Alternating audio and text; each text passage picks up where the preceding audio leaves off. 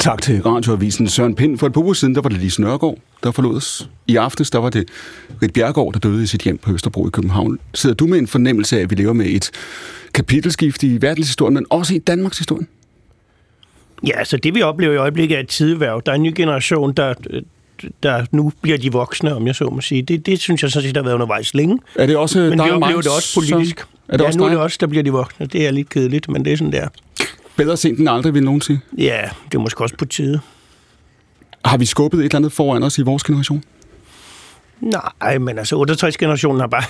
det, det har ikke været så nemt sådan at... Altså reelt set har vi jo, øh, vores generation har jo sådan set dikteret tingene i rimelig lang tid, men de, har bare, de andre har bare fyldt meget. Og, øh, og nu bliver vi så... Nu, nu, de, nu ryger de her pind. Det siger Søren Pind. Verden og Danmark er under forandring, og det her det er jo altså et direkte sendt nyhedsmagasin om alt det, der forandrer sig, og om alt det, der bliver præcis som det er.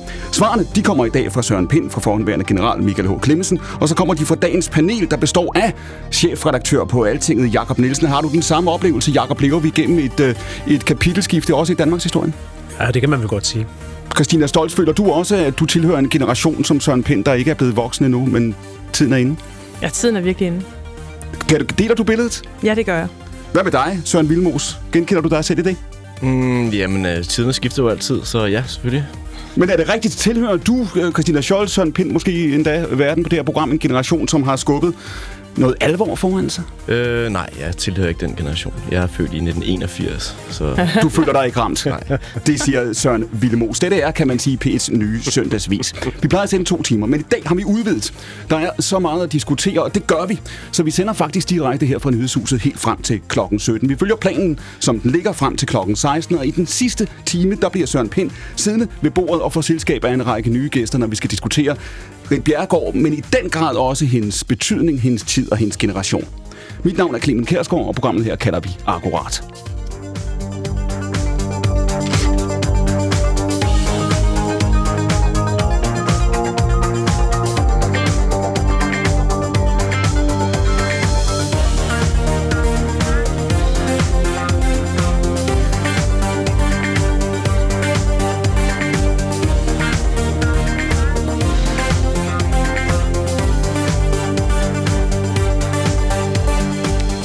I forgårs, fredag, var der møde i den såkaldte Ukraine Defense Group på Ramstein-basen i Tyskland. Jeg havde nær sagt selvfølgelig. Der er flere våben på vej til Ukraine, men Tyskland tøver fortsat med at sende tanks. Der er altså uenighed fortsat i den vestlige lejr. Danmarks forsvarsminister Jakob Ellemann Jensen gav i forbindelse med mødet udtryk for, at han håber på, at der snart sker mere. Som jeg nævnte før, Året var ikke ret gammelt, da vi sagde farvel til Lise Nørgaard, og i aften stod Sokrit Bjergård, 81 år gammel. Hun havde sagt ja til at medvirke i denne udsendelsesrække. Hun skulle have været med os på søndag, men hun stillede som betingelse, at hun ville have lov til at møde nogle af de unge profiler i debatlandskabet. I december, der var hun min gæst i DR2's Deadline. Der talte vi, han nær sagt naturligvis, om den nye SVM-regering. Det var det oplagte at gøre med Rit Bjergård, også fordi hun kunne huske den sidste fra 78. Og der sagde hun både om regeringen, men også om den tid, vi lever i. Sådan her. Og Clemen, altså, om man vil kalde det krisestyring eller reformer, fred være med det. Altså, øh, pointen må selvfølgelig være, hvad det er for nogle forslag, man lægger frem. Og jeg er enig med øh, Claus Hjort i, at der er der nogle af de der, der presser sig på sundhedssektoren.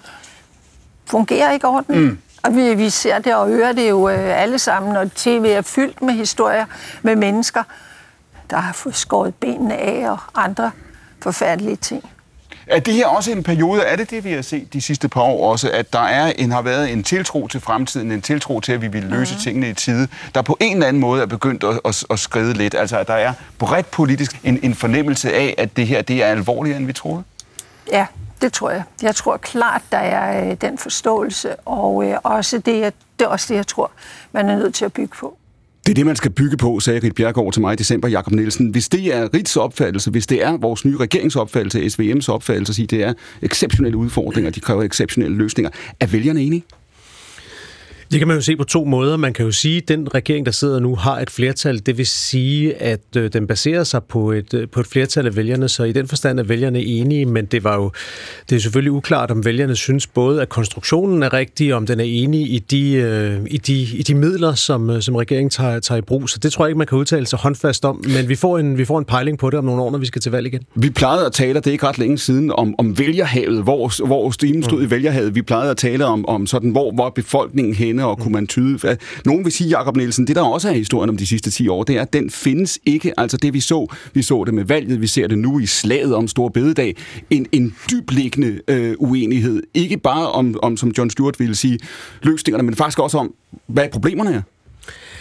Ja, men det, det, det tror jeg faktisk ikke rigtigt. Altså på den måde synes jeg stadigvæk, Danmark er et meget konsensusagtigt samfund, og nu har vi haft to årtier, som måske har været, har været det anormale, har været en periode, vi skulle igennem for at vende tilbage til det normale to, to årtier, hvor næsten al politik har været delt op i blokke, og nu er vi måske tilbage til det, der er normalen i dansk politik, nemlig at man er nødt til at finde løsningerne og... på, på, på midten. Så på den måde kan man godt kalde det en kæmpe forandring, men lige præcis i Danmark er det måske en mindre forandring i så mange andre lande, hvor vi ser nogle kæmpe politiske Så du fastholder, Jakob Nielsen, øh, chefredaktør på Altinget, vi var et konsensussamfund, vi er igen et konsensussamfund. Ja, i meget høj grad. Christina Scholz, når du sidder og følger debatten om Stor Bededag i de her dage, hvad tænker du?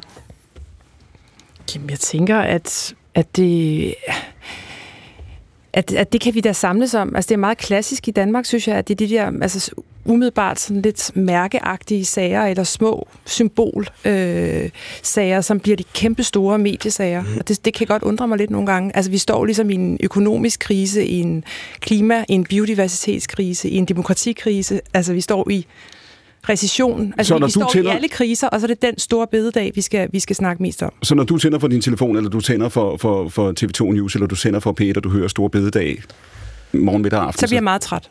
Søren Villemos, nu siger øh, Christina Stolz, det er en lille ting. Stor bededag er en lille ting. Er det det?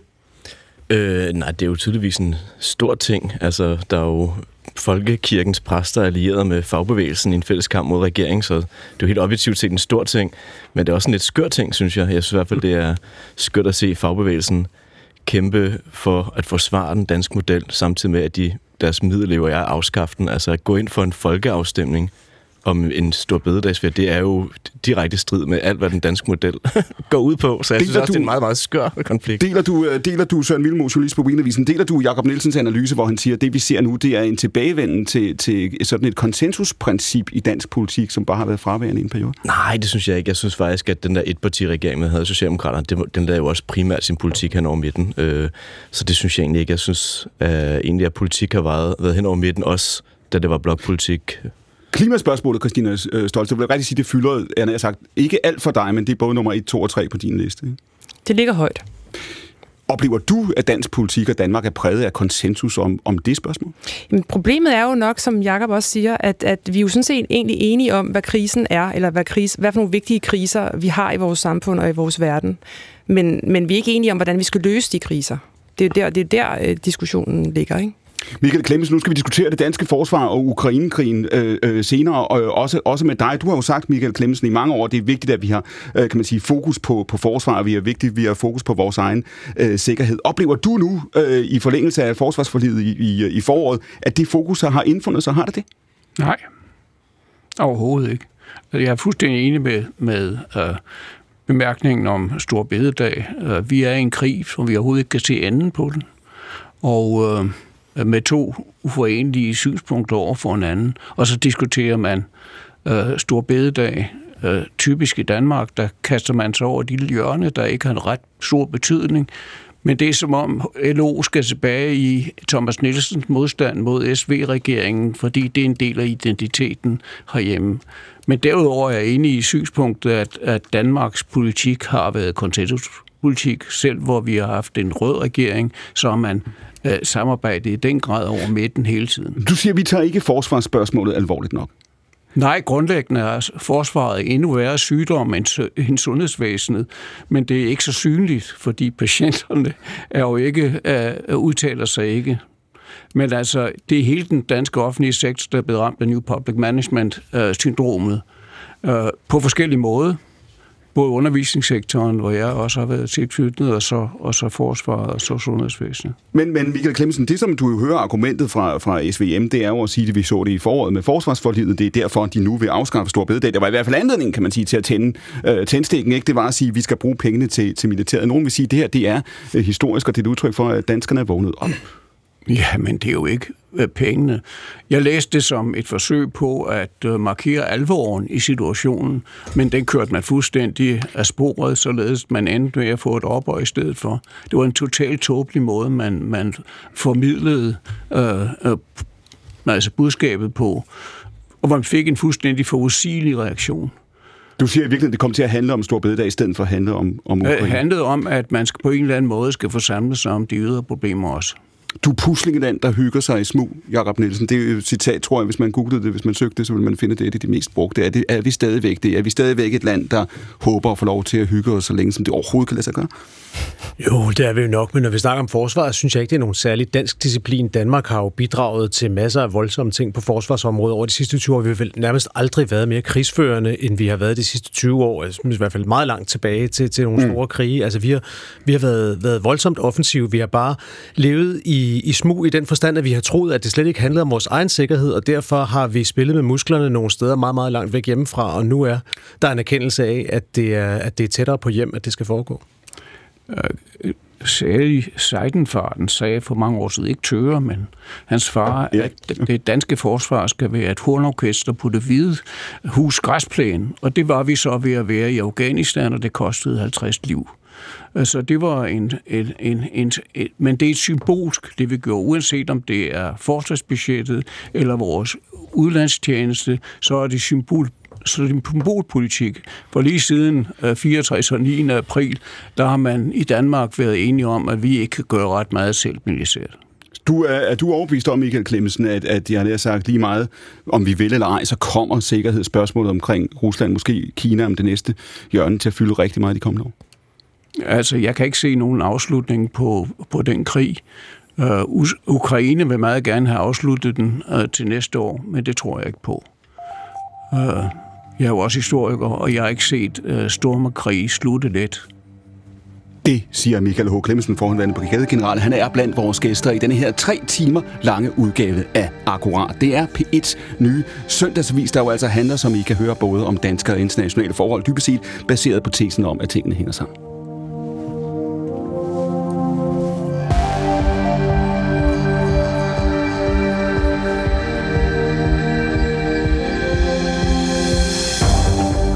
Søren Pind, vi talte om før, at det her det ligner et kapitelskift i Danmarks historie. Du siger, du tilhører en generation, der skulle, der skulle blive voksen. Du tilhører også 89-generationen. Friheden dur til alt godt. Det plejer du at sige. Det mener du stadig, ikke? Jo, det gør jeg sådan set. Men øh, det, der jo blev resultatet af det, vi nok ikke erkendte, eller ikke erkendte dengang, det var, at øh, til rigtig frihed, i modsætning til anarki, der hører også orden. Og øh, de kræfter, der blev sluppet løs i begyndelsen af 80'erne, øh, teknologisk først med Apples børsnotering, som, som indledte hele udviklingen i Silicon Valley, og så Reagans øh, øh, præsidentielle dekret, hvor han frigav øh, priskontrollen på olie, indvarslede jo en fuldstændig deregulering og en helt ny teknologisk øh, tid. Mm. Og de ting til sammen medførte meget, meget voldsomme ting. Det medførte, at folk kunne flytte så meget hurtigt, penge kunne flytte så meget hurtigt, varer kunne flytte så meget hurtigt, teknologispring øh, flyttede også vores øh, tankesæt i tid og sted meget hurtigt. Og det man nok sådan ikke helt fik med, det var, at for eksempel i forhold til udlændingepolitik, øh, for eksempel i, i forhold til øh, hastighed og forandring, at, at der havde man nok ikke helt taget højde for, øh, hvad det ville betyde. Og det høstede vi så resultaterne af i en årrække, hvor øh, vi valgte ikke at gøre noget, for eksempel i Syrien og andre steder. Og, og, og det, på, på hele det der, de der to perioder, der skulle der så en forløsning til. Og den forløsning er den, vi ser nu. Det er forløsningen oven på Brexit, det er forløsningen oven på Trump. Det er, at demokratierne er nødt til at tage sig selv alvorligt igen. Stå op for, hvad der er rigtigt. Stå op for en verdensorden, vi troede var en selvfølgelighed, men som nu er under angreb. Man havde i 90'erne det, som nogen jo har kaldt a holiday from history, ikke? Altså, jo, jo. Flystriberne dengang, det var ikke ja. flyskam, det var frihed. Altså, øh, det var det jo. Og, og så lad os lige prøve at holde fast i det, fordi det billede, du tegner her, Søren Pind, det er jo en globalisering, hvor man troede, og det mand, det er rigtig mange mennesker, det var eksperter, det var politikere over store dele af verden, mange hovedsteder verden rundt, det var jo et både højre og venstrefløjen, der dybest set sagde, hvis man skal sige det på kort formel, globaliseringen vil løse om ikke alt af sig selv, så rigtig meget. Ja, altså den vil medføre folkestyre, den vil medføre frihed, den vil medføre menneskerettigheder, den vil medføre fred. Øh, det vil jo medføre, at vi alle sammen bliver ens, fordi øh, paradoxalt nok, så har den der enorme frihed, kapitalismen medfører jo også en vis ensartliggørelse. Den fører også en vis ensartethed med sig. Hmm.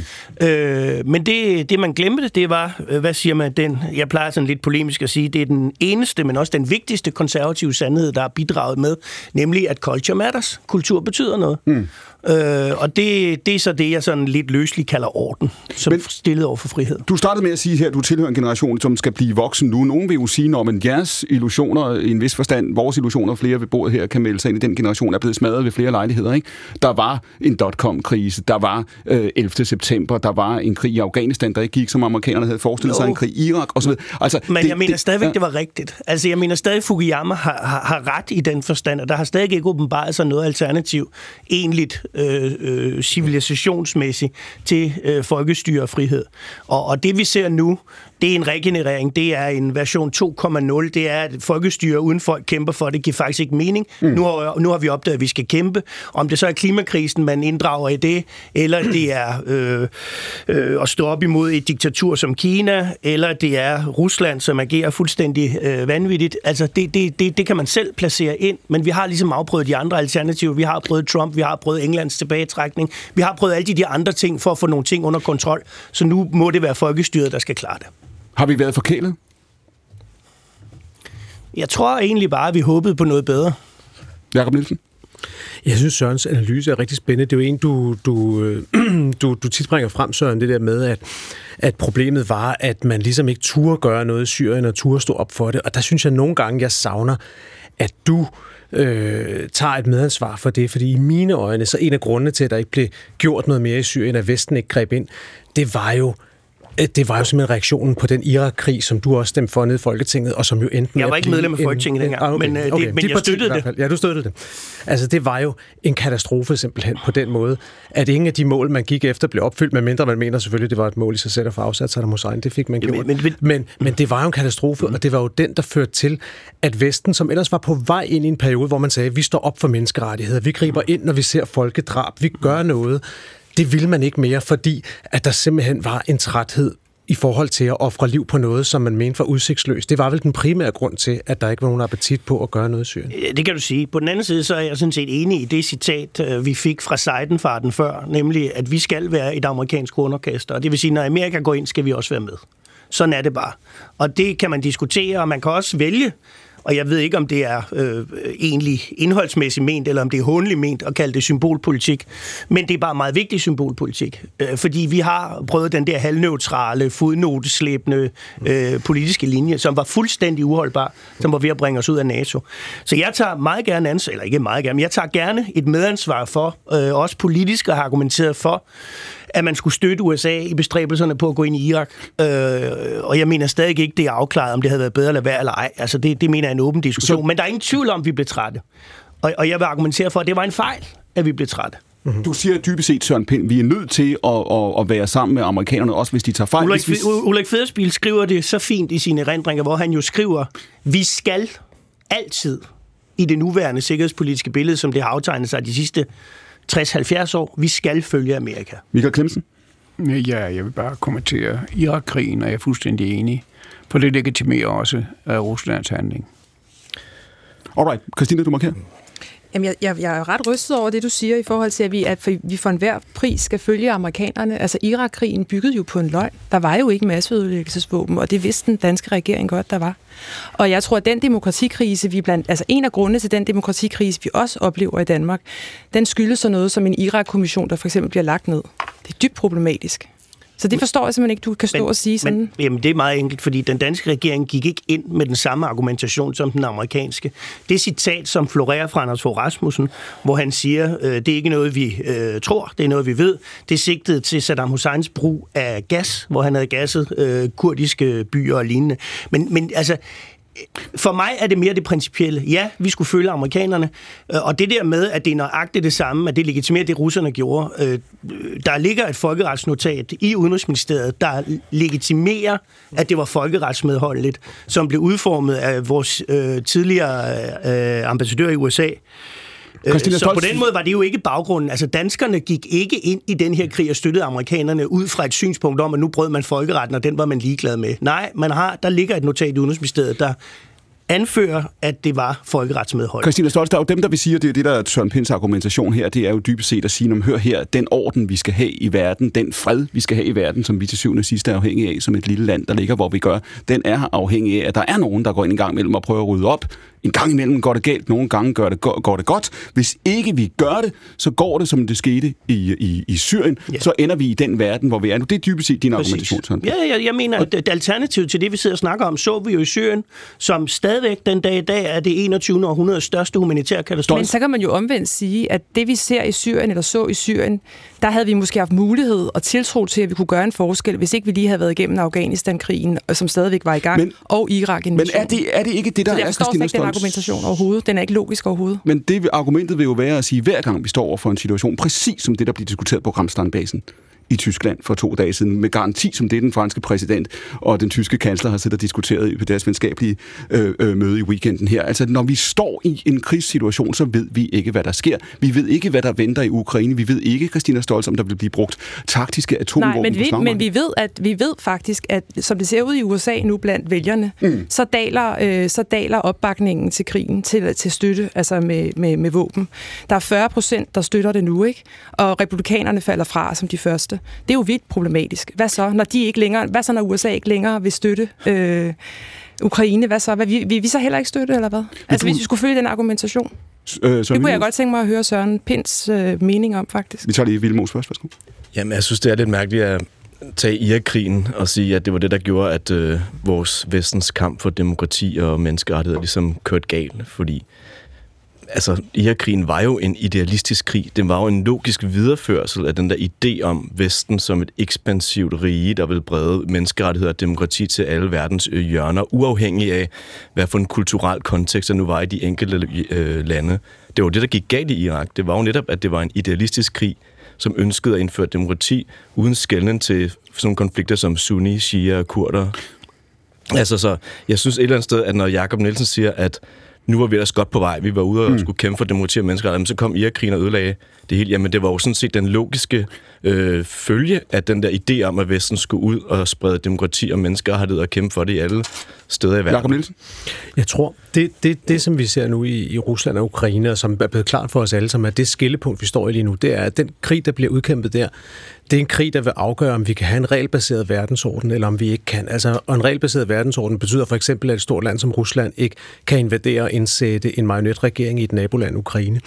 Og grunden til, at Irak var så katastrofal, synes jeg, det var, at den var et brud på den regelbaserede verdensorden. Uanset de idealistiske motiver, der var for nogen, så var det et brud på den regelbaserede verdensorden, for det var en krig, der var fuldstændig modstrid med FN-pakten, uanset hvad der lå af, af forskellige notater jeg tror lige, jeg, jeg prøver lige at bremse, kan man sige, diskussionen af Irak-krigen og opløbet til den tilbage i, øh, i 2001, to, tre stykker. Lad mig lige prøve at holde fast, Jakob Nielsen, her i det fremadrettede og det principielle. Det er det, som jeg skal hilse at sige, der også er, er uenighed om øh, øh, ved, ved bordet her. Nu siger du, at den regelbaserede verdensorden, den er på spil i Ukraine. Ja, det er den der i, i allerhøjeste grad. Hvorfor er det så, mener at du er enig med Søren Pind, når han siger, at vi skal, have, vi skal være et hornorkester på plænen ved det hvide hus? Altså, vi Jamen, jeg, tror... jeg holder lige fast. Ja. Altså, vi er nødt til dybest set at satse på USA og, og, og binde os så tæt vi kan til USA, for de er vores eneste håb.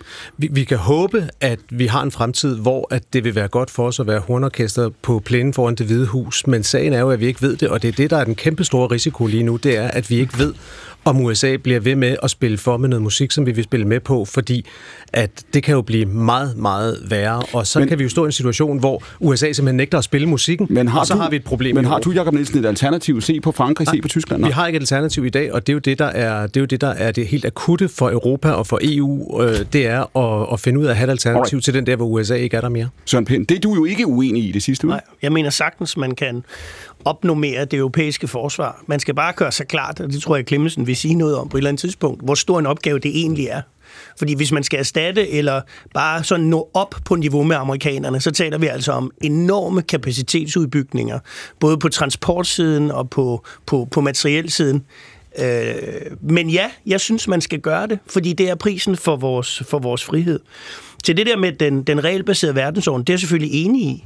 Man skal bare være opmærksom på, at, hvis, at, at altså før I Putins argumentation vil jo ikke tage udgangspunkt i Irakkrigen. Den vil tage udgangspunkt i det, vi gjorde med Kosovo som han med rette kritiserede Vesten for, fordi der var ikke folkeretsmæssig legitimitet til at etablere Kosovo mm. som en selvstændig enklave. Det var noget, vi fandt på. Mm. Og jeg kan huske, Per Stig sagde det allerede dengang, han sagde, at det her kommer til at volde os problemer. Så hvis det er den argumentationsrække, man er nede af, så skal man ikke starte med Irakkrigen, man skal starte med Kosovo. Men så kan man sige, der, lige på det her punkt er afstanden mellem Jakob Nielsen og dig er ikke så stor, fordi du siger, du vil sådan set gerne have et europæisk alternativ supplement, hvad vi nu vil kalde det til, til NATO. Du tror bare dybest set ikke på det, vel? Jo, og jeg tror, det, jo, jeg tror på det. Og jeg tror, det bliver nødvendigt, fordi sådan som jeg ser den fremtidige verdensudvikling, øh, så ser jeg, og det er ikke ret meget, der tyder på, at jeg har ret lige nu, men jeg tror, jeg får det. Jeg tror, man med tiden vil se en horisontal øh, globalisering inden for demokratierne. Altså, at man i stedet for at have den brede globalisering, så vil man, så vil man øh, globalisere i dybden demokratierne verden rundt. Det vil sige strækkende sig fra Japan, Sydkorea, New Zealand, Australien, Singapore måske, øh, videre til Europa over hele Nordamerika. Hvordan ser fordi, du tegn fordi, på det? Fordi, jamen, det ser jeg ikke endnu. Nej, okay. Men, men jeg, jeg, jeg, jeg ser det på den måde, at jeg ser det på den politiske reaktion på det, der foregår. Hvor demokratierne reelt set står sammen omkring krigen i forhold til Ukraine. Og jeg ser det som en økonomisk nødvendighed. Når Anders Fogh Rasmussen øh, er ude og sige, at vi skal trække os ud af Kina, så er det jo ikke bare noget, han siger. Det er jo noget, rigtig mange siger over hele verden. Så man vil se den her reaktion. Og hvor skal den økonomiske vækst så komme fra? Hvis ikke, det, sagde jo, det er jo også sagt her, at Kinas vækst bliver nok ikke, hvad vi kan mm. forvente. Så må vi jo skabe den selv. Det med Kinas vækst vender vi tilbage til i time 2, time 2 her, Christina Scholz. Nu, nu, Scholz, nu talte øh, Pind før om globalisering, ikke? Altså den forestilling, man havde, det var en, en udbredt forestilling, at den varede længere om, at globaliseringen ville løse øh, rigtig meget for os efterhånden, som vi, vi, vi bevæger os frem efter. Frygter du den verden nu, hvor vi er på vej tilbage i vores siloer, hvor vi når, jeg har sagt en konklusion om at sige, vi kan ikke øh, gøre mere i Mellemøsten, vi skal ikke gøre mere i Mellemøsten, vi skal håbe det bedste i Ukraine, men vi skal på en eller anden måde prøve at sige, vi skal klare os selv i Europa, ja tak, i Danmark, hvis vi kan. Hvordan, hvad, hvad er dit spørgsmål helt konkret der? Er vi på vej mod det, tror du? Hvor vi, vi vender verden Hvor vi lukker os om os selv, ja. er det det, du spørger om? Ja, det er da skræmmende, men altså på, man kan sige, det kommer jo an på, hvordan, hvorfra du ser det. Altså i forhold til klima og biodiversitet, så skal vi jo skrue ned på vores flyrejser, vores forbrug osv. Og det gør jo, at vi helt naturligt kommer til at være mere, opholder simpelthen med vores kroppe mere lokalt.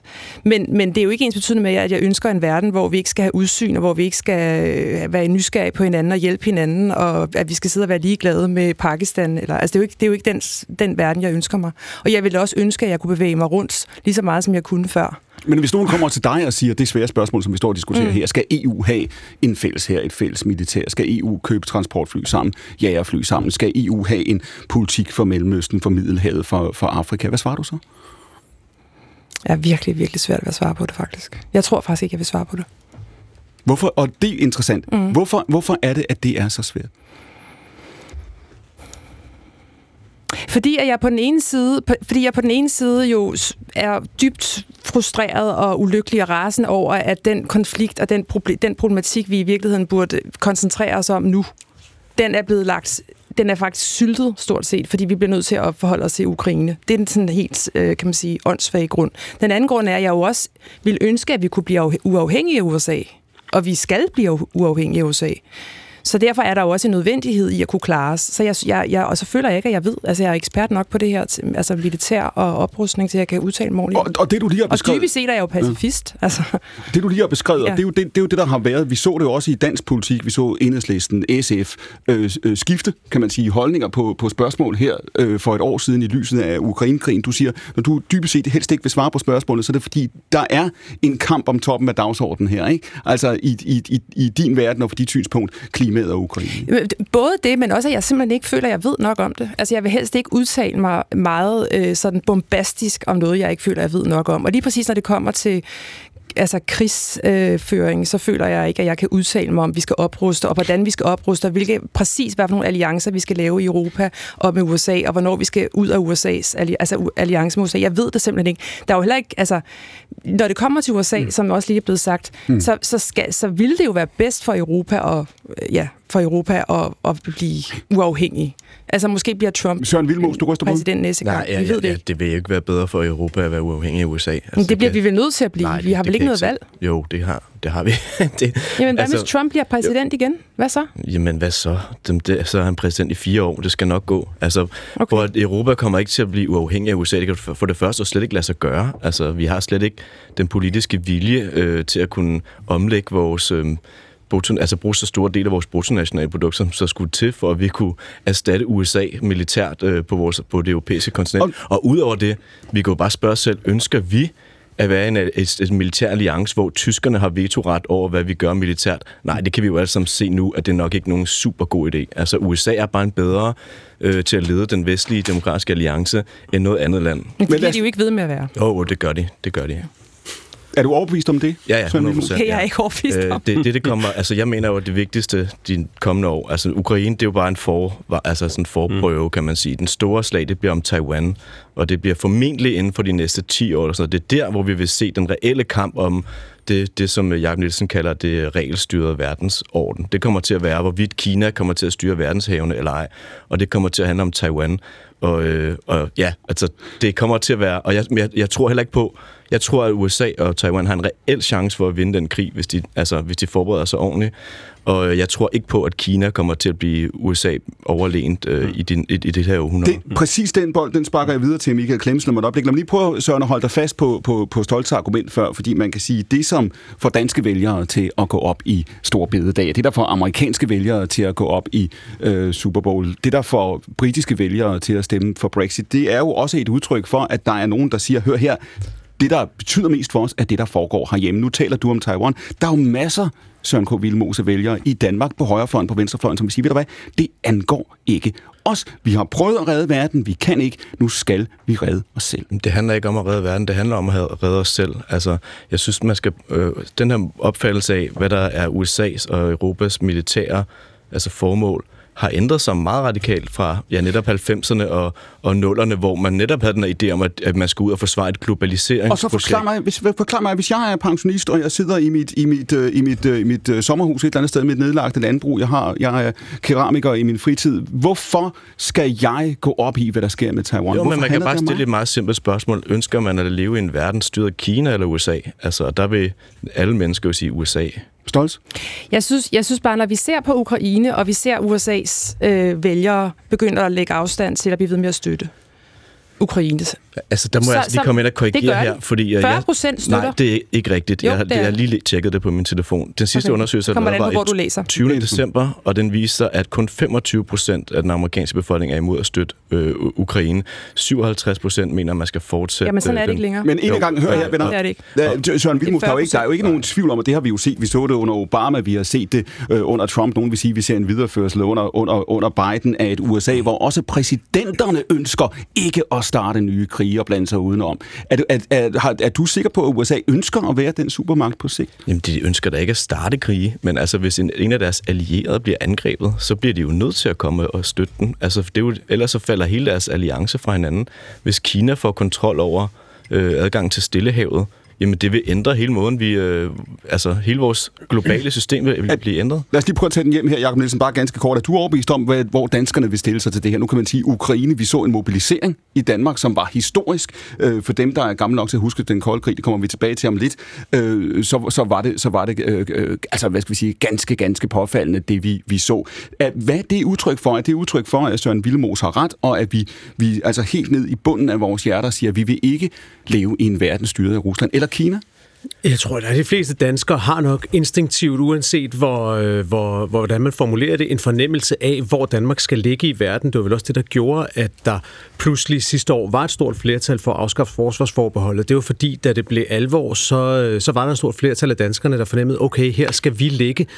Jeg tror bare, man skal passe på med at hvile sig alt for meget i troen på, USA altid vil være det USA, vi kender. Altså USA's seneste eksportvarer er jo, er jo statskup. Vi så, hvordan vi i Brasilien lige for nylig så en tro kopi af det, der foregik i USA 6. januar, og heldigvis mislykkedes det, ligesom det, det gik i USA.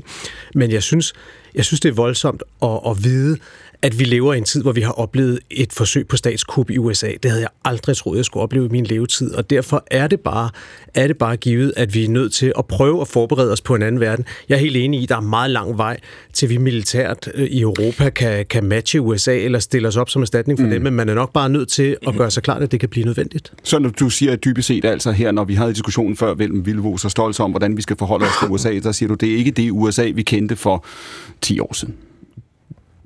Det er det i hvert fald ikke. Er det rigtigt, Søren Pind? Jamen altså, jeg, jeg må sige, det er, jo, det er jo et af tidens allersværeste spørgsmål. Jeg har nu grundlæggende tillid til de amerikanske institutioner. Det er jo det, vi laver her, ikke? Ja, Hver søndag det er det. Jamen, jeg er med, okay. jeg er med. Du kender mig. Men, men du det, kender er det, der, er jo, der, er jo, det, der er jo det at sige ved det. Øh, at der er jo andre perioder, der har været lige så turbulente i amerikansk historie. Du tager slutningen af 60'erne og begyndelsen af 70'erne, så foregik der altså også vilde ting i, i Amerika. Øhm, men deres institutioner har jo holdt.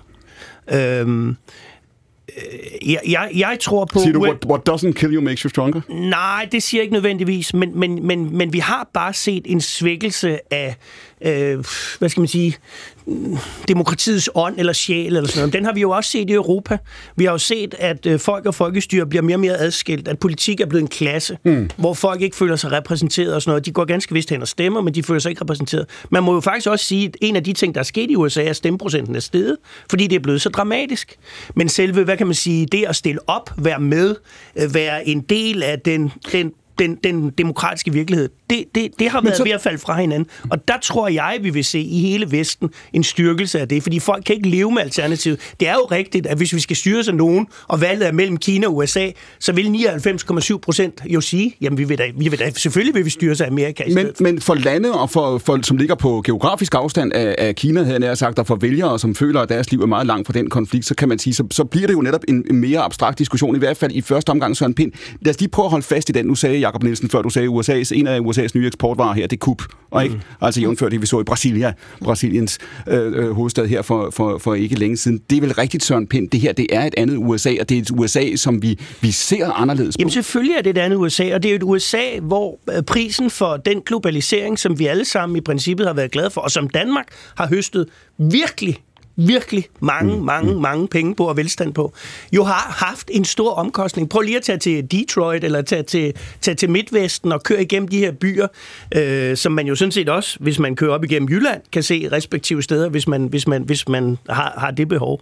Så, så den her udvikling er jo ikke gået upåagtet hen. Mm. Vi har jo også, der, Schumpeters kreative destruktion har måske været knap så kreativ. Så du siger i virkeligheden, at det er rigtigt, at demokratiet er truet. Det er truet udefra, men i virkeligheden også indenfra. Ja, fordi, øh, det fandt jeg desværre først ud af, da jeg holdt op i politik. Jeg kan ikke huske, hvilken græsfilosof, der sagde det. Men han, hans øh, definition af en idiot var et menneske, der ikke deltog i det offentlige liv.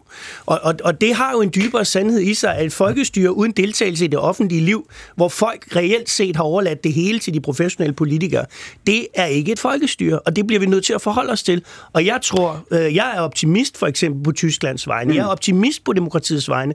Jeg tror, at den forløsning, vi ser nu, øh, den er, fordi at det kunne ikke blive ved med at gå sådan. Du, du får et spørgsmål her, du skal tænke 5 sekunder og 10 helt stille, før du svarer, Søren Pind.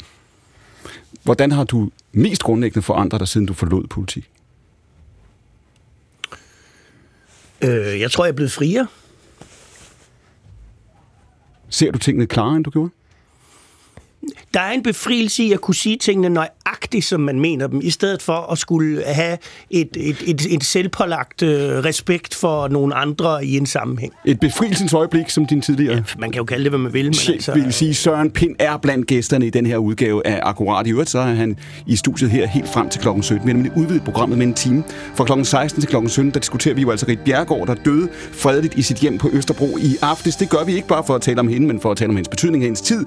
Og i virkeligheden den tid, vi lever i, det er præcis det, vi gør. Det er det, programmet handler om. Det hedder Akkurat. Ved siden af Søren Pind, der står Jakob Nielsen, han er chefredaktør på Altinget. Ved siden af ham, der står Christina Stolz, hun er forfatter også med os. Og ved siden af Stolz, der har vi Søren K. Villemo, som er journalist, kommentator og meget andet på Weekendavisen. Vores anden gæst i studiet, det er Michael H. Clemmensen, og brigadegeneral. Om ham har vi allerede talt om krig og fred. Det skal vi gøre om lidt. Det er jo altså direkte frem til klokken 17. Pets nye radioavis, den hedder Akkurat, og mit navn er Clemen Kærsgaard.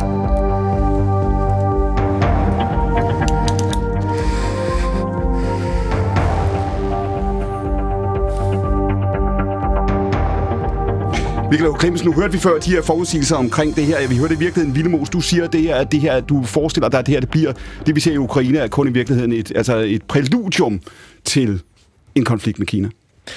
Ja, altså det er også det, der er den generelle sådan, sikkerhedspolitiske konsensus i Washington. Øh, altså nu kan vi jo ikke forudse fremtiden, men den, altså, den udbredte opfattelse er, at Xi Jinping ønsker at indlemme Taiwan i det kinesiske rige, og det kommer til at ske militært. Øh, og det til den tid, så øh, selvom USA ikke siger det klart, så kommer de jo til at engagere sig i den øh, konflikt. Så du siger, det er ikke et spørgsmål om, om, om hvis, det er mere et spørgsmål om når, eller sådan skal vi i hvert fald tænke på det. Ja, det mener jeg, det mener jeg vi skal. Er det rigtigt, Michael Clemens? På, på Taiwan, der er man meget interesseret i, hvad der foregår i Ukraine, af naturlige grunde. Mm. Jeg, jeg ved ikke, men forløbet i Ukraine kan blive meget bestemmende for, hvad der sker i forhold til Taiwan om det bliver en politisk øh, proces, eller om det bliver en militær løsning. Hvad? Det, men i længe, der har jeg forsøgt at, øh, at, at kommentere øh, noget, som Christine sagde, fordi ja. det var øh, det europæiske amerikanske forhold. Der skete noget i pogørende i Ramstein. Der er et svar til den amerikanske kongres. Det er for første gang, der kommer Europa over mm. det beløb i hjælp til Ukraine, som USA havde ydet. Det er et første markering, og det har nok været motiverende hos de europæiske ledere, der oppede sig før Ramstein. Så der er en forståelse, men jeg er ikke optimist med henblik på en ny Trump-periode, for Trump har ingen demokratisk sjæl. Han ønsker enevælde. Så derfor kan vi ikke være sikre på, at amerikanske institutioner lever videre efter en ny Trump-periode. Så vi skal, vi skal, øh, det europæisk-amerikanske forhold er under ændring, og det, og det bliver aldrig helt, som det var før. Og lad os lige holde fast i det, Clemmensen. Nu siger du, det var et historisk møde også på, på Ramsteinbasen, der fandt sted i, øh, i, i fredag. Så hvis vi tager altså det helt store perspektiv nu på og ser over det, det er snart et år, der er gået siden Putins invasion 24. februar af, af, af, af Ukraine. Du siger, det er et, et andet, altså et transatlantisk forhold, men er det også et andet Europa? Er det et Europa, som begynder, kan man sige, at, at kunne mere selv? Det kan nok, det er erkendt, og man vil nok, og man behøver ikke at aflyse mm. USA øh, på alle de Altså, amerikanerne er en maritim magt, og de er en luftmilitær magt. Det behøver man ikke nødvendigvis at være, for vi bør, skal bare gøre det, der er nødvendigt for at stabilisere Europa. Og det er muligt, hvis vi ikke havde været så delt nationalt, altså statsligt. Mm. Det er, og vi har så mange sprog, og det er ikke let at lave en, en fælles, et fælles forsvar i Europa. Det er ekstremt vanskeligt. Og det, meget af det virker ikke. Så det, nord, det eneste, jeg kan sige om nordisk samarbejde, det er, at det giver nogle gode middag, jeg har selv været med til. Men det er ikke, det er ikke specielt øh, fremmende. Nu, øh, nu køber vi øh, ikke en norsk øh, eller en, en, en svensk øh, kanon. Vi køber heller ikke den samme, som nordmænd og finnerne har. Vi køber en israelsk. Altså, det, det vil sige, at vi, vi er i den grad, snakker vi men vi gør ikke noget. Lad os lige, hvis vi siger et øjeblik her, at det er øh, Rusland, vi må forholde os til, i hvert fald på den korte og den mellemlange bane, også i Europa. Hvad tænker du, Klemsen, når du har set på, på, på Ruslands krig i Ukraine det sidste år? Er det en fjende, hvor hvis de europæiske lande gør som så mange politikere gerne vil have, finder ud af at arbejde sammen, købe ind sammen. Kan vi så, have nær sagt, selv øh, skræmme Rusland, øh, afvise Rusland på en måde, hvor det, der vi har set med invasionen, aldrig vil gentage sig, eller vil vi stadigvæk være, altså så langt vi kan se, afhængige af USA? Det kræver nogle skridt. Øh, for det første, der skal man til at opbygge lager igen, så vi kan donere våben i stedet for at, tømme vores depoter hver gang, at vi skal blive udsat for en rationaliseringsundersøgelse. Så der er flere, der er flere ting, der skal totalt ændres. Men først og fremmest, der skal vi øh, gennemføre en, en selvstændig øh, militær produktion. Det vil Frankrig nok sætte pris på, men øh, det er ikke alt sammen lige anvendeligt, det som, som Frankrig producerer. Så det er, men hvad der er sket, der er, det, er, det har været en opvågning. Men endnu kun på det retoriske plan. Jeg kan ikke se, der i forhold til, øh, til øh, specielt militærproduktion og samarbejde er sket meget. Og, og det er et problem, fordi jeg kan ikke se nogen ændring eller nogen forbedring på den ukrainske situation, fordi jeg tror ikke rigtigt på, at det kan lade sig gøre at bevæbne Ukraine til at få en sejr i 23. Det kommer til... Du, det, undskyld, Stolz. Jeg vil bare lige spørge, hvad, hvad, hvad vil din, hvad, din analyse af, hvad der skulle gøres nu i forhold til Ukraine, hvad lige nu, det være? Lige nu, der skulle vi samle os og begynde at gøre noget. Vi skulle statsfinansiere militærproduktion. Ikke mindst i Tyskland, hvor de har anvendelige produkter. Øh, Og alt andet end kampvogn kan de åbenbart godt sælge til Ukraine. Så der skulle se en... Altså, svenskerne har lavet nok en af de bedste artilleripjæser, der findes i verden. Men det er nærmest et håndværker, øh, øh, et håndværksværksted, der, der har produceret den. Der er ingen masseproduktion. Der skal være masseproduktion, rationel masseproduktion, for at vi kan begynde at, at spille, spille med. Så og hvis det ikke sker, og hvis vi ikke forstår, at det ikke løses i 23, men det her kan vare 4 til fem år i- yderligere, fordi det mm. er identitetsmodsætninger, der er mellem Vesten og Rusland, ja, så vil det her ende i en tragedie. Så der skal altså virkelig ske ændringer. Man skal gå ud over middags- og snakniveauet. Man skal til at gøre noget. Du siger før, du siger, Clemsen, hvis der er nogen, der forestiller sig, altså den, den altså russernes svaghed, hvis den får nogen til at tro, at ukrainerne kan vinde, jeg har sagt, af sig selv inden for en kort tidshorisont, og i løbet af det år, vi befinder os i nu, så er det naivt.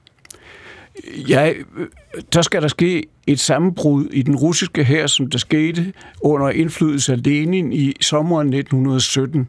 Og jeg kan ikke rigtig se, at situationen minder om 1917 på nogen som helst måde, så det er... Vi, men alt kan, alt kan ske, også i krig. Der kan ske uforudsete ting. Der kan, Men du siger, det er ikke, det er ikke realistisk. Altså, hvis men, det, men, men, men det, der ligger lige Ja. ja. det er en, en, en udstrakt konflikt øh, som Første Verdenskrig. Jakob Nielsen, hvis det her det er perspektivet, nu, nu diskuterede Clemsen før Stolt spurgte, hvad man skulle gøre, hvad Europa skulle gøre, man kunne sige, det er faktisk ikke det praktiske, der er problemet. Der er egentlig penge, der er egentlig våbenfabrikker, det hele er der. Det, der er problemet her, vil kunne man sige, det er, at vi er ikke rigtig enige. Det ser sådan ud, men det er vi ikke. Tyskland har ikke flyttet sig, som det lød som om Tyskland ville gøre. Frankrig vil, hvad Frankrig vil. Og i det sekund, man stikker ned under overfladen, også i forhold til Italien og andre, så er de europæiske lande ikke enige i analysen, og de er, for nu at sige det virkelig kontant, ikke enige om, hvad de vil risikere for Ukraines skyld. Jamen, det er jo på overfladen sandt, men det er jo også historien om EU og det europæiske samarbejde i de sidste 75 år. Det er, at man igen og igen har stået over for kriser, som man har været uforberedt på, eller som man har taget for let på i for lang tid. Men den generelle historie har jo været, at i krisens øjeblik har man faktisk øh, rejst sig og samlet sig og fundet løsninger, tit langsommere end sådan nogen, som også godt kunne, kunne ønske os, men der er fundet løsninger, og Gjorde vi, derfor er det her gjorde vi det, test. hvis du tager den kolde krig? Gjorde vi nogensinde det? Og Hvad er, er historien om den kolde krig i Europa ikke er helt frem til muren faldt? Var vi uenige i øvrigt også i det her land om, hvor, hvor voldsom truslen var? Ja, men det- det er jeg nok ikke en rigtig til at udlægge, men man kan sige en ting, vi gjorde, det var, at vi i hvert fald hvilede i den, i den tryghed, der lå i, at USA ville komme og redde os, og det er så en af de nye erkendelser nu. Vilmos? Ja, altså jeg synes, jeg synes perspektivet er lidt for kort. Mm. Jeg synes faktisk, at Ukraine står i en, øh, en ret god position nu. Mm. Øhm, altså hvis vi kun kigger et år tilbage, så var den udbredte konsensus blandt rigtig mange, øh, at øh, Rusland ville rulle hen over Ukraine. Det gjorde de ikke, så vil, og de vil så efterlyse, at vi sendte dem alt type materiel, men det eneste, vi rigtig gad give dem, det var nogle øh, javelins og nogle, øh, noget antiluftskyts, øh, som man kunne have på skulderen osv. Og så var de enormt effektive til det, så okay, så vil vi også give dem nogle øh, artillerigranater og nogle øh, haubits osv. Øh, i Donbass, og det var de også rigtig gode til at bruge, og nu er vi faktisk i en situation, altså hvor Danmark har lige givet øh, 19 af de der, øh, vores øh, Caesar-haub- øh, øh, Caesar-haubits, og øh, USA sender Bradley-systemer, og, og vi får Patriot-forsvarssystemet. altså, vi, alt fokus lige nu er på øh, Tysklands bizarre... Øh, øh, at, at de ikke vil sende deres Leopard 2-kampvogne, men hvis du kigger ud over det, så er det altså er det helt vildt, hvor der hvor meget der er sket øh, inden for det sidste... Køber du den, Clemmensen? Øh, og, undskyld, jeg vil bare lige sige, Nej, jeg skal- nej, vi skal- bare lige- alliancen bliver stærkere og stærkere ja. hele tiden. Det, det, det, er ikke, den- det er ikke den der med, at vi bliver sværere og sværere. Nej, det, alt tyder på, at vi kun støtter Ukraine mere og mere, mere og mere, øh, og vi mere, har, større, har større og større ambitioner for, hvad Ukraine kan, kan med det, vi støtter dem. Clemmensen, hvad, hvad glemmer Vildemos i den her analyse? At hvad der sker i Rusland.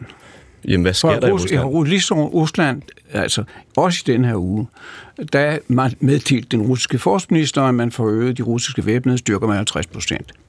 Vi er nu blevet en overbevisning, at det stærke Rusland, det er et svagt Rusland, der ikke kan noget som helst. De er til grin og kan ikke svare. Men jeg har gennem som historiker set Rusland mande sig op. Der var korruption, voldsom korruption og tyveri i våbenproduktion. Men det er farligt at fortsætte med at stjæle i våbenproduktionen, når der er krig. Så sker der det samme, som der skete under Stalin. Så Rusland, de begynder at producere, de begynder at samle, og det er et, undskyld, siger, pokkers, for ikke at bruge et andet der- ord, stort land. Ja, men der bliver jeg nødt til lige at blande ind her. Økono- med en enorm økonomi og en enorm råstyrke. Alright, så nej, vi skal bare forstå, Nej, nej, bliver vi skal bliver bare forstå gangen, de her. at det her er ikke noget, der let overstår ved, ved donationer i Ramstein.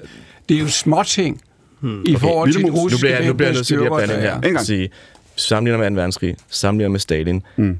Hele Stalins oprustningspolitik kunne kun finde sted, fordi de var allieret med USA. Øh, Havde de ikke været allieret med USA, så var det aldrig fundet sted. Og det, og det vil jeg igen sige, når du ser på, hvem vinder krige over lang tid strategisk, det er næsten altid dem med de bedste allierede. Og Rusland, hvad er Ruslands allierede? Det er sådan noget Iran, Nordkorea. Alright, og så lad os lige gribe, lad os lige gribe fat i den. Ukraine har Vesten og USA. Og nu går vi ind her i de sidste, vi er gået ind i de sidste 10 minutter af den her time. Søren Pind, du opfordrer jo til for en halv time siden, du siger, at du har, det er jo i virkeligheden heller ikke en ny tanke fra, fra din side heller. Du ser gerne en forening af verdens demokratiske lande, eller dem, der måske i nærheden er at kunne kalde sig demokratiske, og siger, at vi er nødt til at, at, at slutte os sammen. Det der jo er det underliggende spørgsmål her, i virkeligheden også på en eller anden måde, altså en af de variabler, der ligger nede under den diskussion, vi har haft de sidste 10 minutter, det er jo at sige, kan vi, har vi styrken til det? Altså den verden, hvor Rusland ikke vil spille efter vores regler, den verden, hvor Kina ikke vil spille efter vores regler, og hvor andre lande, det kunne være Iran, det kunne måske være Saudi-Arabien, hvem ved, vælger at sige, hey, vi behøver ikke øh, øh, øh, følge Vesten. Er vi stærke nok? Øh, det mener jeg bestemt, vi er. Altså, øh, Rusland har på en god dag en økonomi som Italiens. Altså, og når det går En god dårligt dag for når de Italien, går en god for dag, dem, en god dag for Rusland en eller for god dag for Rusland, der har de en økonomi som Italiens. På en dårlig dag, der minder de om Holland. Altså, det skulle Europa faktisk godt selv kunne klare, helt uden øh, amerikanerne, hvis det endelig var det.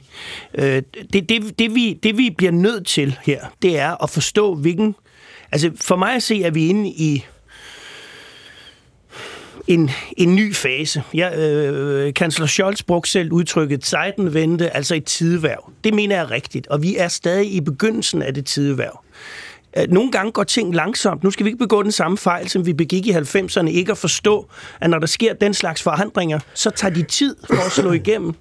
Tyskland har meddelt, at de vil indskrive i deres forfatning, at de vil bruge 2% af deres bruttonationalprodukt på forsvar. Hvis de gør det, så får de verdens tredje største forsvar lige om lidt. Det er et helt nyt Europa, vi ser. Nu sagde Og, Christina... Ja, og, og ja, jeg er med på, jeg er med på at, at øh, tyskerne har en historisk arv og sådan noget, men prøv at kigge på, hvad de unge tyskere mener. Når man analyserer, hvad de mener, så mener de, at man skal støtte Ukraine 100%, og man skal sende tanks. De har, haft, de har en kæmpe, kæmpe skyld. Øh, meget forståeligt i øvrigt, men som de igen og igen tager opgør med. Og jeg tror, det, det, altså inden for de næste 10 år, er det en anden verden, vi ser. Nu sagde Christina Stolz, du sagde før, det er en halv time siden, tror jeg, jeg spurgte dig, om du ønskede dig, at Europa skulle have en fælles udenrigspolitik og en fælles forsvarspolitik, og du sagde, at det er jo simpelthen så grundlæggende i tvivl, at du vil ikke svare. Er, er, er du kommet til mere afklaring over den sidste halve time? Jeg, altså jeg, jeg, på den måde forstået, at jeg, at jeg ikke tror, at vi kan regne med USA, at vi, vi ved ikke, hvordan det ender med USA. Vi ved ikke netop, der var forsøg på et statskup, vi ved ikke, vi ved ikke hvordan det kommer til at gå. Så på Kan den du måde, overbevises? ja. På den måde, ja. Søren Pind, nu, du, øh, du er glad for ikke at være politiker længere, men kan du overbevise Christina Stolz om, at det her, som du kæmper så hårdt for, det er en, en god idé, et samlet Europa, et Nå, Europa, men man kan jo godt gøre flere ting. Altså, jeg er jo sådan set enig i, at, at Europa skal have mere at stå imod med. Øh, selvom vi havde ville gøre noget i Syrien dengang, så havde det været meget svært for Europa at gøre noget. Det kunne ikke lade sig gøre nu uden USA. Jeg synes, vi skal bringe os i den situation, så i hvert fald konflikter i vores nærområde kan vi håndtere. Øh, øh, så, så, så jeg mener jo godt, man både kan have et stærkt samarbejde med Amerika, men også et, et, en, en, en struktur og en, en investering i Europa, der gør, at man kan nogle bestemte ting. Clemmensen ganske kort. Ja, altså i det tilfælde, man skal samle Europa om et fælles øh, militært projekt, så bliver man nødt til at forstå, at det kan ikke kun fokusere på Rusland. Man bliver nødt til, på grund af at hele Sydeuropa har ja. et andet fokus, der bliver man nødt til at kigge på Mellemøsten og mm. Nordafrika også. Ja. Og, det, og det må man lære. Mm-hmm. Det må både østeuropæerne, det må sydeuropæerne lære, at man må samarbejde og få en, en fælles løsning. Så kan man begynde at nærme sig et, et samarbejde, men ikke før der. Tror du, det er realistisk, Søren Pind? Og nu, du, du sagde tidligere, at Christina Stolz udfordrede, da du sagde, at du ville samle al verdens demokratier. Ikke dig personligt, jeg er godt klar over, at det er et større projekt, ikke? Men, men hun sagde, om du ser tegn på det. Nu siger du, at det her det kommer til at tage, tage, tage, tage, tage lang tid. Jeg har sagt, hvad hvis det ikke sker? Kunne vi være på vej mod en verden, som bevæger sig i den modsatte retning. En opdeling, verdensdel for verdensdel, supermagt for supermagt, med krig og konflikt alle de steder, hvor de her stormagter stod sammen. De forsøg, som for eksempel Biden gør øh, med industripolitik, hvor man nu skal modsvare det europæiske industripolitik, ja. jeg ser det som overgangsfaser.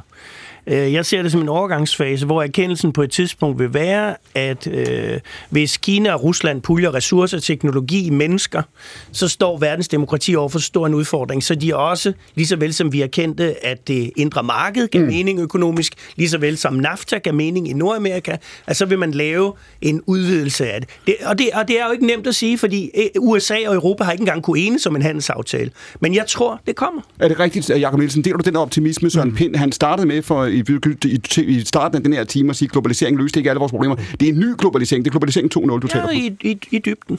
Ja, i hvert fald, jeg tror i hvert fald, der er en ny erkendelse, hvis vi, os der var med til at stemme i 1992, der var rigtig mange, jeg tror også, jeg, jeg selv stemte nej, øh, må jeg med skam erkende. Gjorde du det? Til, øh, til, til unionen i 92, og det Hold tror jeg, at flertal af danskerne gjorde ud fra sådan en frygt for, at EU blev for stærkt, blev den der supermagt. Ja. Folk ville ikke have supermagten.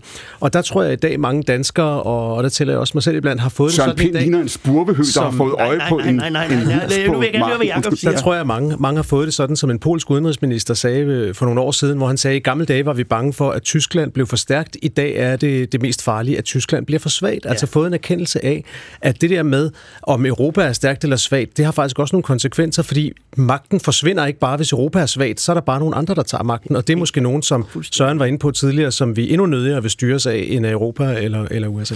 Har du, øh, Michael Klemmensen, det var jo debatten om, også gennem den kolde krig om, om USA, og, øh, altså, undskyld, om Europa var i stand til at samle sig i, i amerikanernes fravær.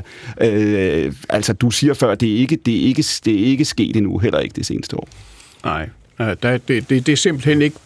Altså, i selv i det sidste år, der er, kun, er vi kun kommet ind i en proces. Det begynder, det går ikke hurtigt i Europa. Det kan vi alle sammen blive enige om. Mm. Og, og først når Tyskland kommer lidt længere frem, så vil det være en faktor, som påvirker alle andre i Europa. Det siger Michael H. Klemmensen. Han er i studiet sammen med Søren Pind, Jakob Nielsen fra Altinget, forfatteren Christina Stolz og Søren Villemos fra Weekendavisen. Mit navn er Clemen Kærsgaard. Du lytter til Danmarks Radioprogram 1. Vi plejer at sende to timer direkte søndag eftermiddag. Det er P1's nye søndagsavis om dansk politik, international politik og alle de andre ting, der sætter dagsordenen. I dag der sender vi tre timer. Det gør vi for at diskutere Rit Bjergård, hendes betydning, hendes generation, hendes tid og dansk politik før nu. Det er først fra klokken 16, så vi er her altså 120 minutter endnu. Husk i øvrigt, at du kan sende os spørgsmål, indlæg og kommentar. Det foregår på klinensnabelag.dr.dk. Men vi er forløbet tilbage om tre minutter. Her kommer der en radiovis, for dette er program 1, og klokken er 3.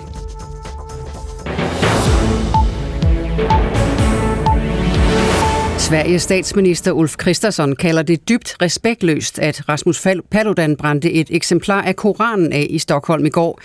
Christensen skriver på Twitter, at ytringsfrihed er en grundlæggende del af demokratiet, men det, der er lovligt, er ikke nødvendigvis passende, skriver han. Den højere ekstreme stram kurstifter brændte Koranen af nær den tyrkiske ambassade.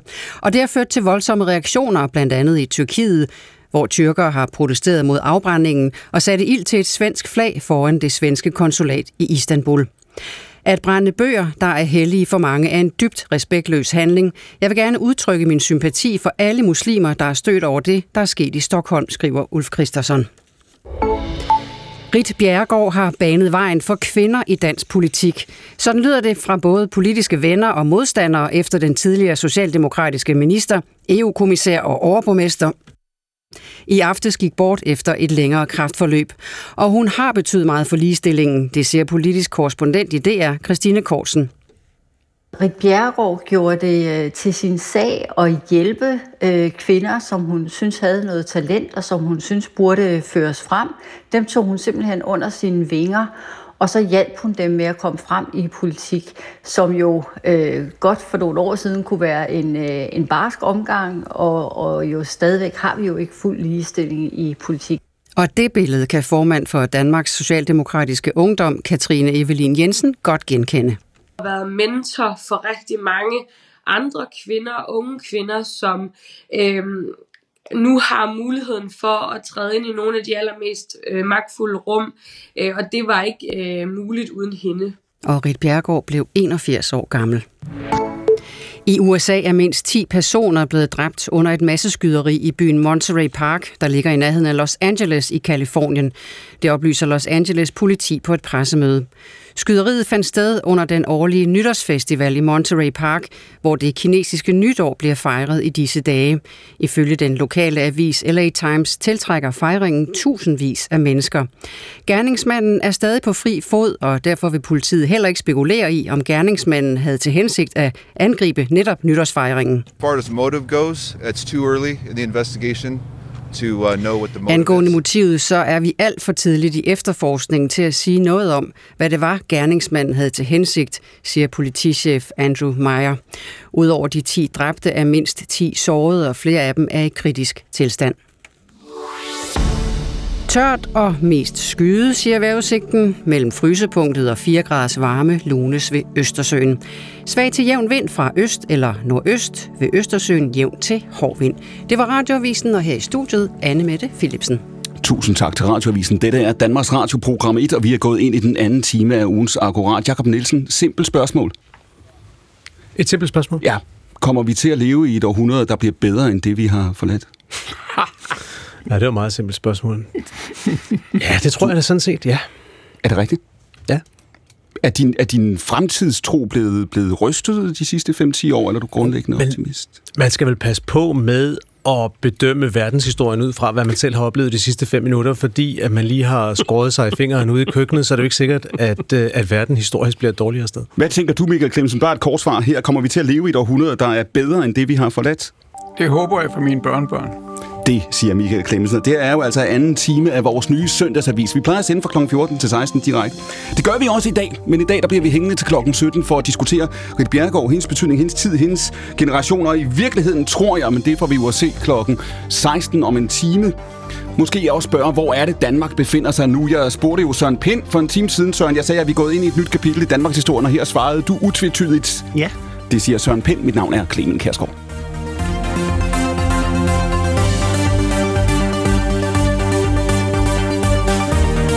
Og man sådan kan bestille svar.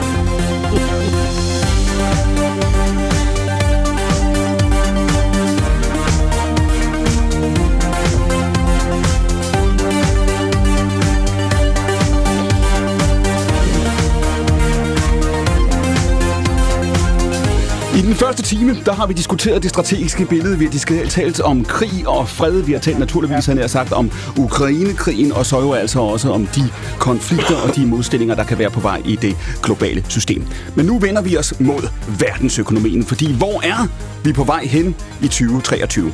Finanskommentatoren John Others, der arbejder for finansmediet Bloomberg, ham skal I møde nu. Vi skal tale om hele det her store billede, så der er meget på spil. Han er ikke helt så optimistisk som så mange andre.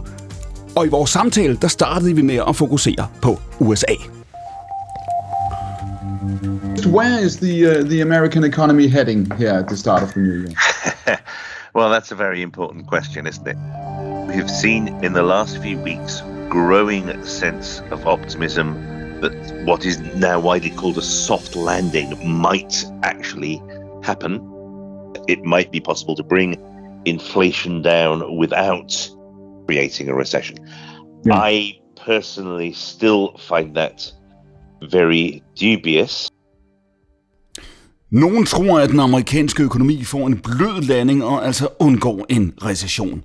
Men John Others er ikke overbevist. And the fact that the labour market remains as incredibly strong as it is implies that it, there will be more of a need for the uh, the central bank to get aggressive to Uh-huh. keep raising rates if it wants the uh, if it wants inflation to come under control. Skal man have styr på inflationen, ja, så undgår den amerikanske centralbank ikke at blive ved med at hæve renterne. I Europa, der er vi i øjeblikket lidt for optimistiske. Vi har undgået en energikrise takket være en mild vinter. The mild winter in Europe, which is meant we don't have a, you know, a Vladimir Putin-inspired uh, energy crisis in Europe, has uh, left people more optimistic than they should be. Efter finanskrisen har verden befundet sig i en exceptionel situation, hvor renterne har været forbløffende lave. Jeg spurgte John Others, som det vi ser nu dybest set bare er, at vi vender tilbage til hverdagen, som vi kendte den før finanskrisen. Okay, uh, very, very good question. We had a very strange world, um, starting at least with the financial crisis and arguably with the the bursting of the dot com bubble before that, when, um, as you said, anybody who could get money, anybody who could get credit was fine, uh, and anybody who couldn't really wasn't. For nogen har det været meget billigt at låne penge, for andre har det været rigtig dyrt. Det har øget uligheden, siger John Others, og det har bidraget til både Brexit og til Donald Trumps valgsejr i 2016. Um, inequality rose very dramatically in a way that created um, you know various various things such as the election of uh, Donald Trump, the British vote for, to leave the European Union, and, and so on. Ukrainekrigen har bestemt forværret verdens økonomiske udfordringer, men den helt store forklaring på dem er nu de penge, der blev brugt under corona. Certainly, Ukraine uh, made the picture much worse for the economy. No, no question about that. But I think the critical thing was that the money that was created uh, to deal with the pandemic actually went into people's pockets, people's bank accounts. This was just an extraordinary event that happened in 2020 and 2021. The kind of thing you would have thought was completely impossible from from previous history, and, Yeah. and that basically has brought us back to, I think, to to a period where inflation will be the concern. The the normal, the old rules of the economy apply again. Pludselig spiller vi igen efter de gamle regler. Inflationen skal stabiliseres et godt stykke under 5%, og det betyder, at økonomien bremser op med konsekvenser for os alle sammen. It needs to be below five percent and stabilize well below that. Yeah. Um, I don't, I, I, I don't see how, uh, I don't see how we can avoid a, a very aggressive monetary policy, and that will slow the economy down for us all. Søren Pind, det billede, som John Others tegner her, han er jo bestemt ikke den eneste. Det er jo at sige, at vi har ganske enkelt levet gennem en exceptionel periode. Pengene har været for nogle mennesker billige. Vi har haft en tro på teknologien, om et øjeblik skal betale Kina. Vi skal også tale om tech senere. Bare ganske kort her til en start i vores økonomidiskussion. Hvis du sad på Christiansborg nu, hvis du sad og kiggede på inflationen, som den ser ud, hvis du sad og kiggede ind på øh, boligmarkedet, på aktiemarkedet, hvad vil du så tænke? Så vil jeg tænke, at uh, what goes up must come down.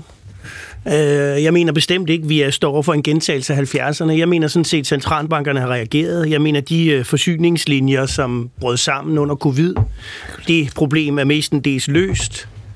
Øh, Jeg synes, man fører en, en, en forstandig politik med henblik på at få øh, inflationen ned på 2% igen. Og hvis man er i tvivl om det, bare se, hvad der sker med bilpriserne lige i øjeblikket. De skvatter ned. Der er stor, har været store lageropbygninger.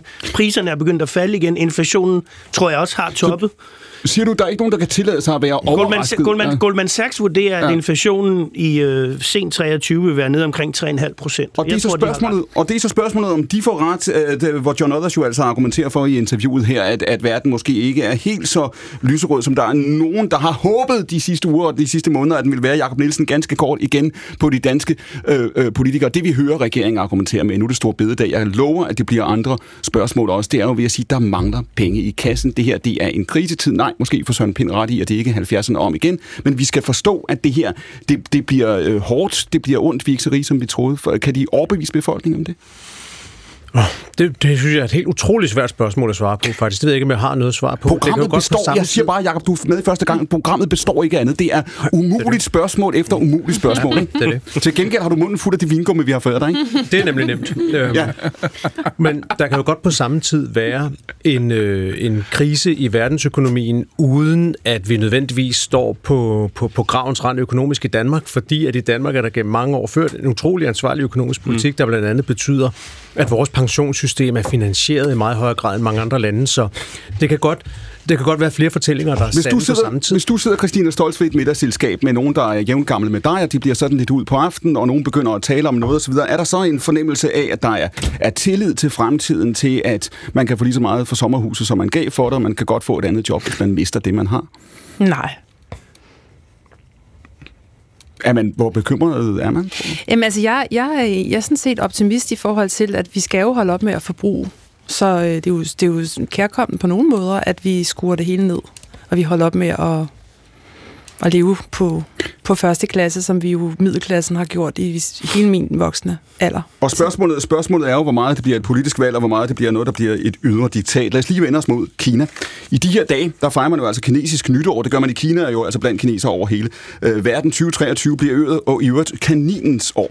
Ifølge Odder, som I skal høre her om lidt, så kan Kinas vækst være på vej op igen, men landets betydning for resten af verdensøkonomien, siger han, den er ikke så stor, som den har været. There's a very real possibility that China really does dash for growth again this year, and that would be um, a very major, very positive development for much of the rest of the world. 三、二、一，新年快乐！ Sådan lød det 31. december, da man i Shanghai talte ned til det vestlige nytår. I dag, denne søndag, der fejrer kinesere over hele verden så kinesisk nytår. Men Kina er under forandring, og den kinesiske økonomi har ikke længere den samme betydning for hele verden som for få år siden. As it makes the transition towards a more consumer-led society, the, the logic is that that will have less of an immediate impact on the rest of the world. We shouldn't assume that China will have the same effects that it had before. It's not going to be the same as, as the phenomenal opening of China in the 1990s and the 2000s. Hvis det her viser sig, Søren, og det er jo et stort øh, øh, hvis, hvis det her, Søren Pind, viser sig at være rigtigt, så kan man sige, at så er vi på vej mod en form for afkobling, der bliver skruet en smule ned for, for, for, for, for globalisering. Vi diskuterede krig og fred i den første time. Der er jo dem, der vil sige, din forhåbning, dit billede af sådan en demokratiernes alliance, det der gør det totalt umuligt, det er, at vi er så økonomisk afhængige, ikke af Rusland, men af Kina, som vi er. Vi har ikke noget valg, min ven. Vi kan ikke trække vindbroen op. Vi er øh, bundet sammen på godt og ondt. Ja, og så viser covid jo, at det ikke er rigtigt. Altså, øh, vi kan jo gøre lige, hvad vi vil. Det er også derfor, at nogle gange, når jeg hører folk tale om nødvendighedens politik, så bliver jeg så træt, fordi det findes faktisk ikke. Der findes bare en politik med konsekvenser. Øh, det var jo sådan set det, kommunismens fald illustrerede så fint. Øh, jeg tror, det vi ser ind øh, i med et frygteligt udtryk, det er, at øh, vestens tillid til Kina er bristet. Og det har en hel række konsekvenser. Øh, nu talte Clemensen før om, hvad New Public Management havde gjort ved, ved forsvaret, men jo sådan set hele den offentlige sektor. Og, og i forhold til den internationale politik, så havde man det her sekund-til-sekund levering. Altså, du bestilte en dims i Kina, og næste dag havde du den den form for forsyningslinje har vist sig at være for sårbar. Så vi kommer til at have en øh, dobbelthed i os, hvor vi har globalisering på den ene side, men hvor, hvor vi også øh, opbygger dels forsyningssikkerhed og lagerkapacitet.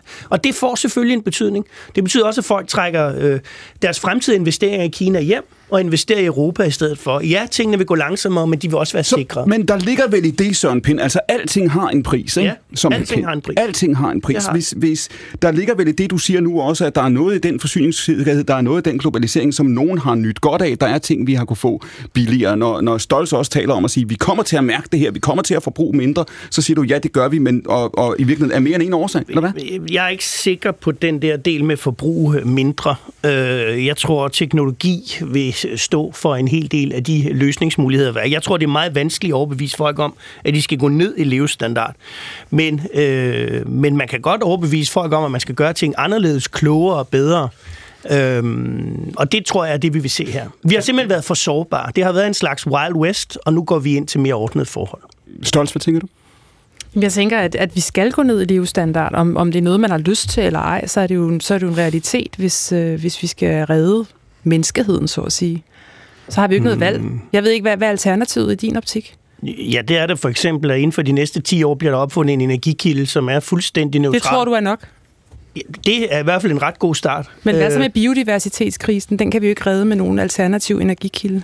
Nej, så må man have naturreservater og den slags ting, altså, eller producere mere hensynsfuldt, det tror jeg. Men, men, men indtil nu har verdenshistorien jo ikke givet dig ret. Der er jo ikke, jeg kan ikke huske et eneste tidspunkt i verdenshistorien, hvor menneskeheden bevidst har valgt at gå ned i levestandard. Men vi har og jeg, jeg vi har tænker også, hvis man havde gjort det, du sagde i 1980, mm. så havde vi ikke haft alle de fantastiske opfindelser, som for eksempel har reddet ozonlaget på de 30 år, der er gået. Så, så jeg synes, den der nulvækst-tankegang, eller minusvækst-tankegang, jeg synes, den, den er faktisk til skade for at opnå det, vi gerne vil. Okay. Stolt? Jamen, jeg, jeg, det er svært at, at gå ind i, altså, fordi jeg, jeg, det er, jo- for mig er det helt indlysende. Der er, jo ikke nogen, der er jo ikke noget alternativ.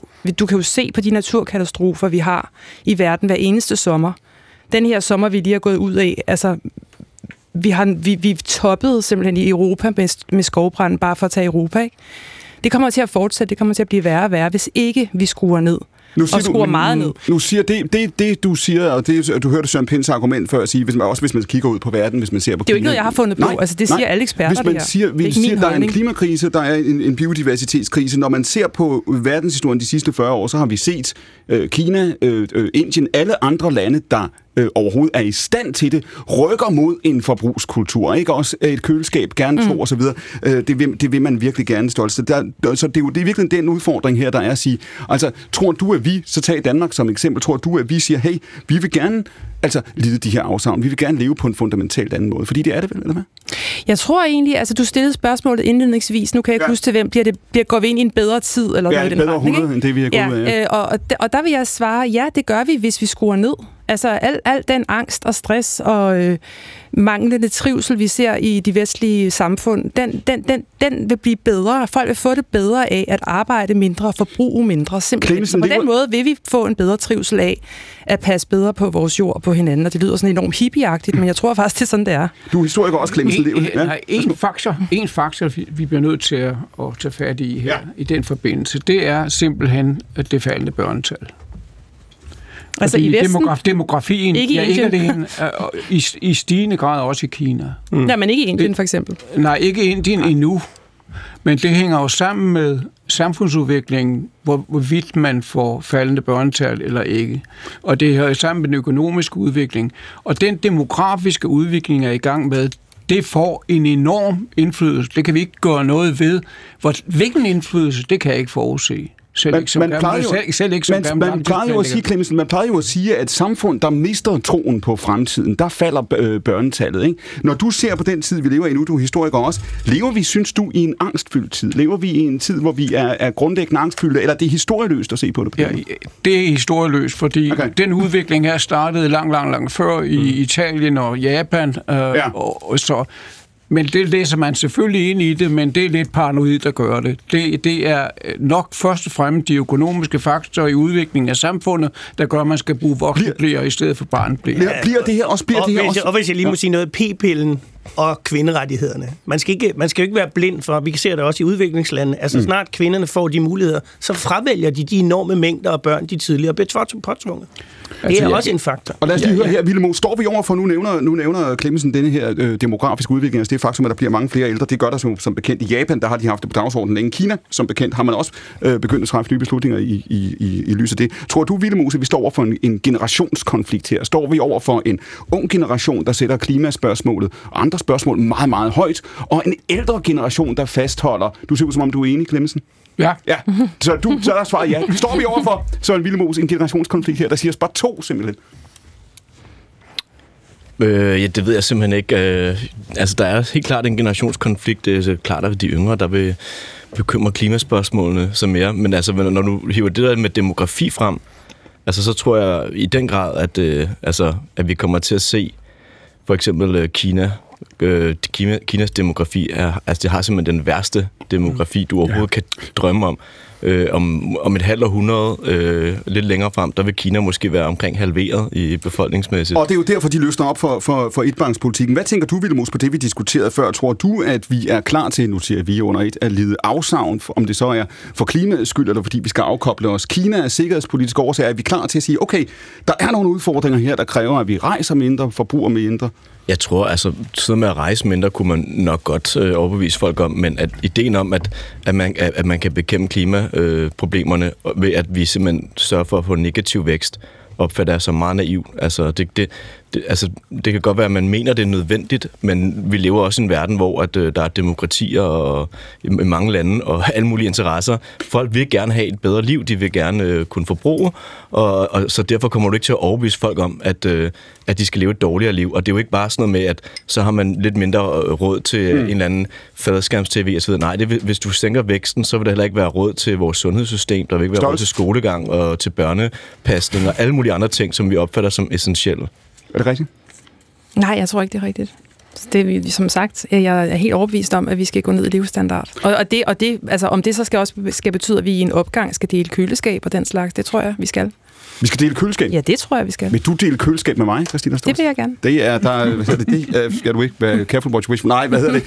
Øh, Jakob Nielsen, lad lige høre dig en gang. Nu skal vi vende os om et øjeblik til dansk politik, men vi bliver lige på, på økonomien her de næste, de næste minutter, fordi der er, er nok at diskutere. Prøv lige at holde fast her øh, på den her øh, et, et, et kort sekund. Har vi en generationskonflikt også på de her spørgsmål? Kommer vi til at se det også i dansk politik, hvor vi kun har set konturerne af det endnu? Der er dem, der tror, at politik, økonomi, det hele fungerer, som det gjorde for 10 år siden, og så er der en ung generation, der siger, nej, vi er ikke bange for at tale om systemisk forandring. Mm.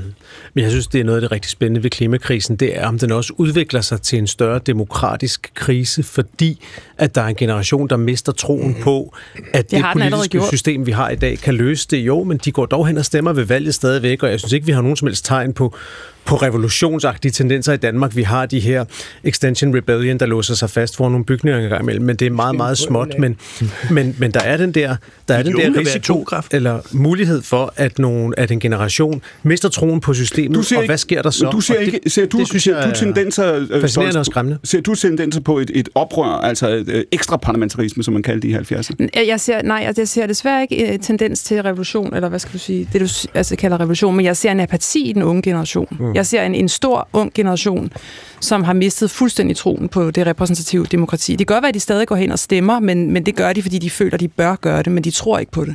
De tror ikke på systemet. Villemus?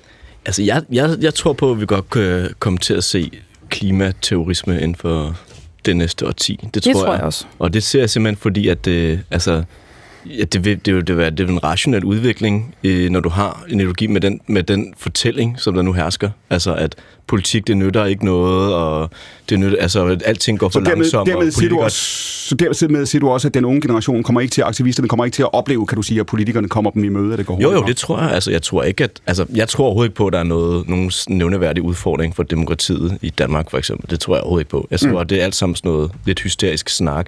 De unge skal nok blive super politisk en- engageret osv. Nu taler jeg bare om, at der kan være små fringe-grupper på yderfløjen, der godt kunne finde. Clemmensen, du markerer? Ja, fordi jeg oplevede den foregående mobilisering, det var i 80'ernes begyndelse i den såkaldte fredskamp. Og hvis, jeg ved ikke, hvad der var sket, hvis det ikke var ske- en, en udenrigspolitisk ændring midt i, i årtiet, som gjorde, at det blev irrelevant. Altså, du siger, den splittelse, der var i, øh, i, i det var, 80'erne... det var, ja. ja. Altså, den engagement, som jeg nu ser i klimaspørgsmålet, oplevede jeg i det såkaldte fredsspørgsmål dengang i angst for fremtiden. Jakob Nielsen, det er vel rigtigt at sige her, det er nu, nu bliver du det, som Clemmensen siger i virkeligheden, er, at vi bliver reddet lidt af, af murens fald, ikke de år der, men ikke stop Nevada, ikke stop Sovjet og den splittelse, der Nu var. kom det jo ikke ud af det blå. Altså. Nej, nej, jeg skal bare høre, Jakob Nielsen, hvad, hvad, hvad, hvad tror du, fordi hvad kan man sige, altså der kommer ikke noget murens fald her, vi bliver ikke, klimakrisen, øko- den skyld, de økonomiske problemer, bliver vel ikke bare løst sådan udefra, hvad?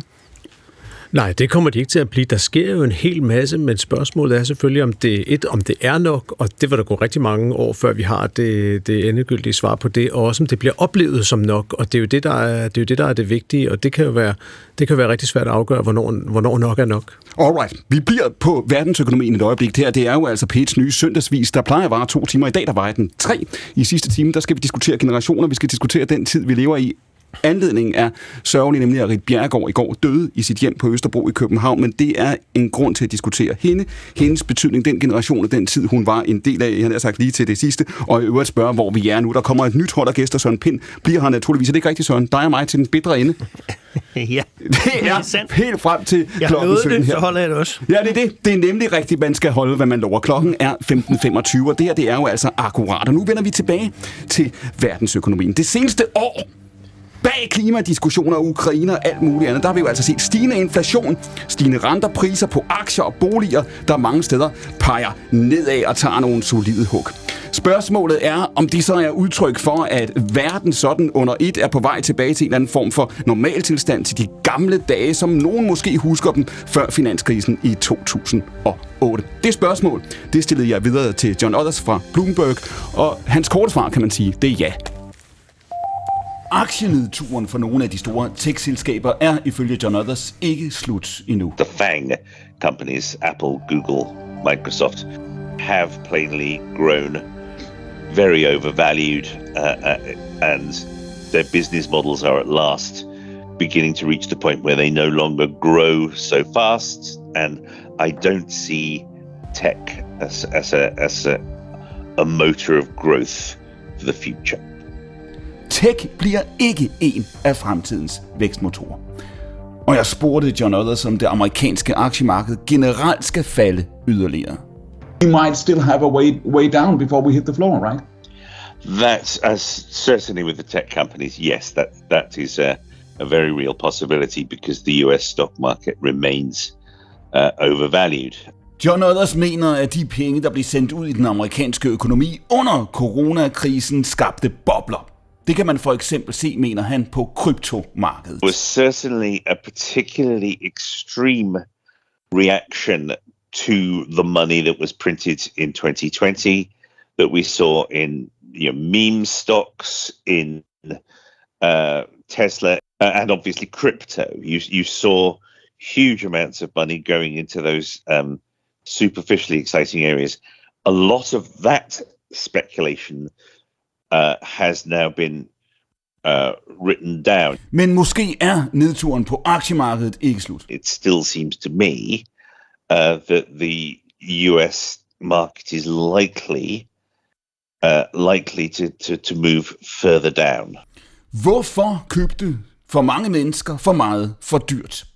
John Others mener, at mange følte, at de var ved at blive hægtet af udviklingen, mens de så andre blive rigere og rigere. Throwing money at crypto and so on um, was a side product of inequality. Uh, young people felt they were a long way behind.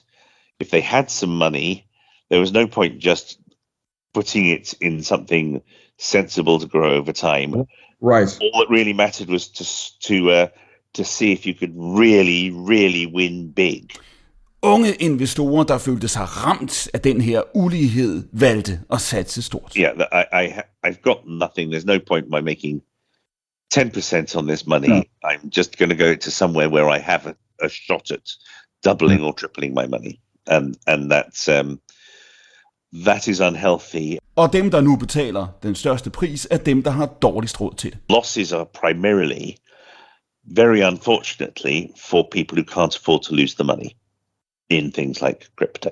Folk investerede i krypto, ikke mindst fordi de var vrede. many ways the the rally in 2021 putting money into crypto and so on was about anger versus fear they were people were furious about the state they were in um, crypto was something you could invest in and it would mean freedom from all, you know corrupt corporate sector corrupt governments etc etc Og ifølge John Others er der en vrede i USA og i Storbritannien, vi ikke kender i et land som Danmark. yeah, I, I- I think Denmark is probably a, a much healthier place in this regard than the, the US or the UK. But the degree of anger in the population as a whole um, does affect everything. John Others frygter, at udviklingen vil øge uligheden. Og det er, mener han, et problem. I, I fear the effect of the last couple of years, the, the, the big boom in those speculative investments, is that the relatively poor have been made even poorer. Uh, and that's that is a dangerous situation. That's that's not healthy. Det er ikke sundt, Søren Pind, hører vi øh, John Others sige her, når folk føler sig koblet af udviklingen, de ser andre blive rigere i hastigt tempo, og så køber de ting som, som, som, som krypto. Den udvikling, han beskriver her, den minder om noget af det, du sagde i time 1 i, i virkeligheden. Har der været, når det gælder krypto og andre aktier, simpelthen en, en, en irrationel, øh, virkelig en følelsesmæssigt drevet investeringsløst? Altså, jeg, jeg synes egentlig, det er meget logisk, at når banker tager penge for, at du sætter dine penge ind på en bankkonto, og du har negative renter, så sætter du dine penge andre steder. Ja. Altså, det er jo helt naturligt og logisk, at man gør det. Øh, og så øh, skete der selvfølgelig også det under covid, da vi alle sammen blev lukket ind, at digitale aktier fik en ekstraordinær tiltrækningskraft, fordi mm. det var jo det, der gjorde, at vi kunne stå imod og få leveret ting og kunne bestille ting, og i øvrigt kunne fortsætte med at arbejde, som ingenting var hent. Så selvfølgelig gik folk ind og investerede i de her papirer. Man glemmer bare, at når verden så åbner igen, så kommer der jo en ny tilværelse. Det, folk de snakkede jo rask væk om, at nej, nej, folk vil aldrig komme tilbage på kontorerne igen, og nu skulle vi alle sammen flytte på landet. Og selvfølgelig blev det ikke sådan, men det, det var der jo nogen, der lykkedes at bilde hinanden ind. Søren Vilmos, kan du genkende det? Nu taler, nu taler øh, Odder ser jo primært, kan man sige, situationen i USA og, og England. Han siger, han kan ikke se den samme vrede i Danmark, men han siger, der har været en vrede her. Der har været folk, som øh, hen over øh, de sidste 10 år er begyndt at investere irrationelt, har købt ting, de ikke burde købe for dyrt, simpelthen fordi de har været så rasende over at opleve andre være med på toget, være med på vognen. At, at, kan du genkende det billede? Nej, jeg tror, det er en meget amerikansk øh, perspektiv. Altså, amerikanere bruger en større del af deres indkomst på, øh, ja, altså på forbrug, mm. og de er mere afhængige af private investeringer til at finansiere deres alderdom, hvor vi bare har en arbejdsgiverbetalt pensionsopsparing. Og, nej, jeg tror, det er en meget amerikansk ting. Den, kan du genkende det, Christina Stolz, at vi også i Danmark måske har nogen, der tænker, jeg er ikke med øh, til festen, jeg ser ikke den samme friværdi, som min bror har, min søster har, min kusine har, for jeg bor det gale sted? Ja, ja, det er der masser af. Altså, det, det, det er dem typisk nogen, vi kalder udkantsdanskere, altså som bor til leje i et faldefærdigt hus. Eller, altså, dem er der jo mange af. Det er bare ikke de mine venner, eller Sørens venner sikkert heller ikke. Når du, når du også taler om den her vrede, altså den her fornemmelse af at være blevet lukket ude, og, og føle, at nu skal man, jeg har sagt, for en, for en, for en hver pris med igen. Altså, øh, kan du, oplever du den? Kan du se den i samfundet? Jeg kan se den i samfundet, ja. Det kan jeg. Jeg kan se den vrede øh, blandt, blandt mange mennesker i samfundet.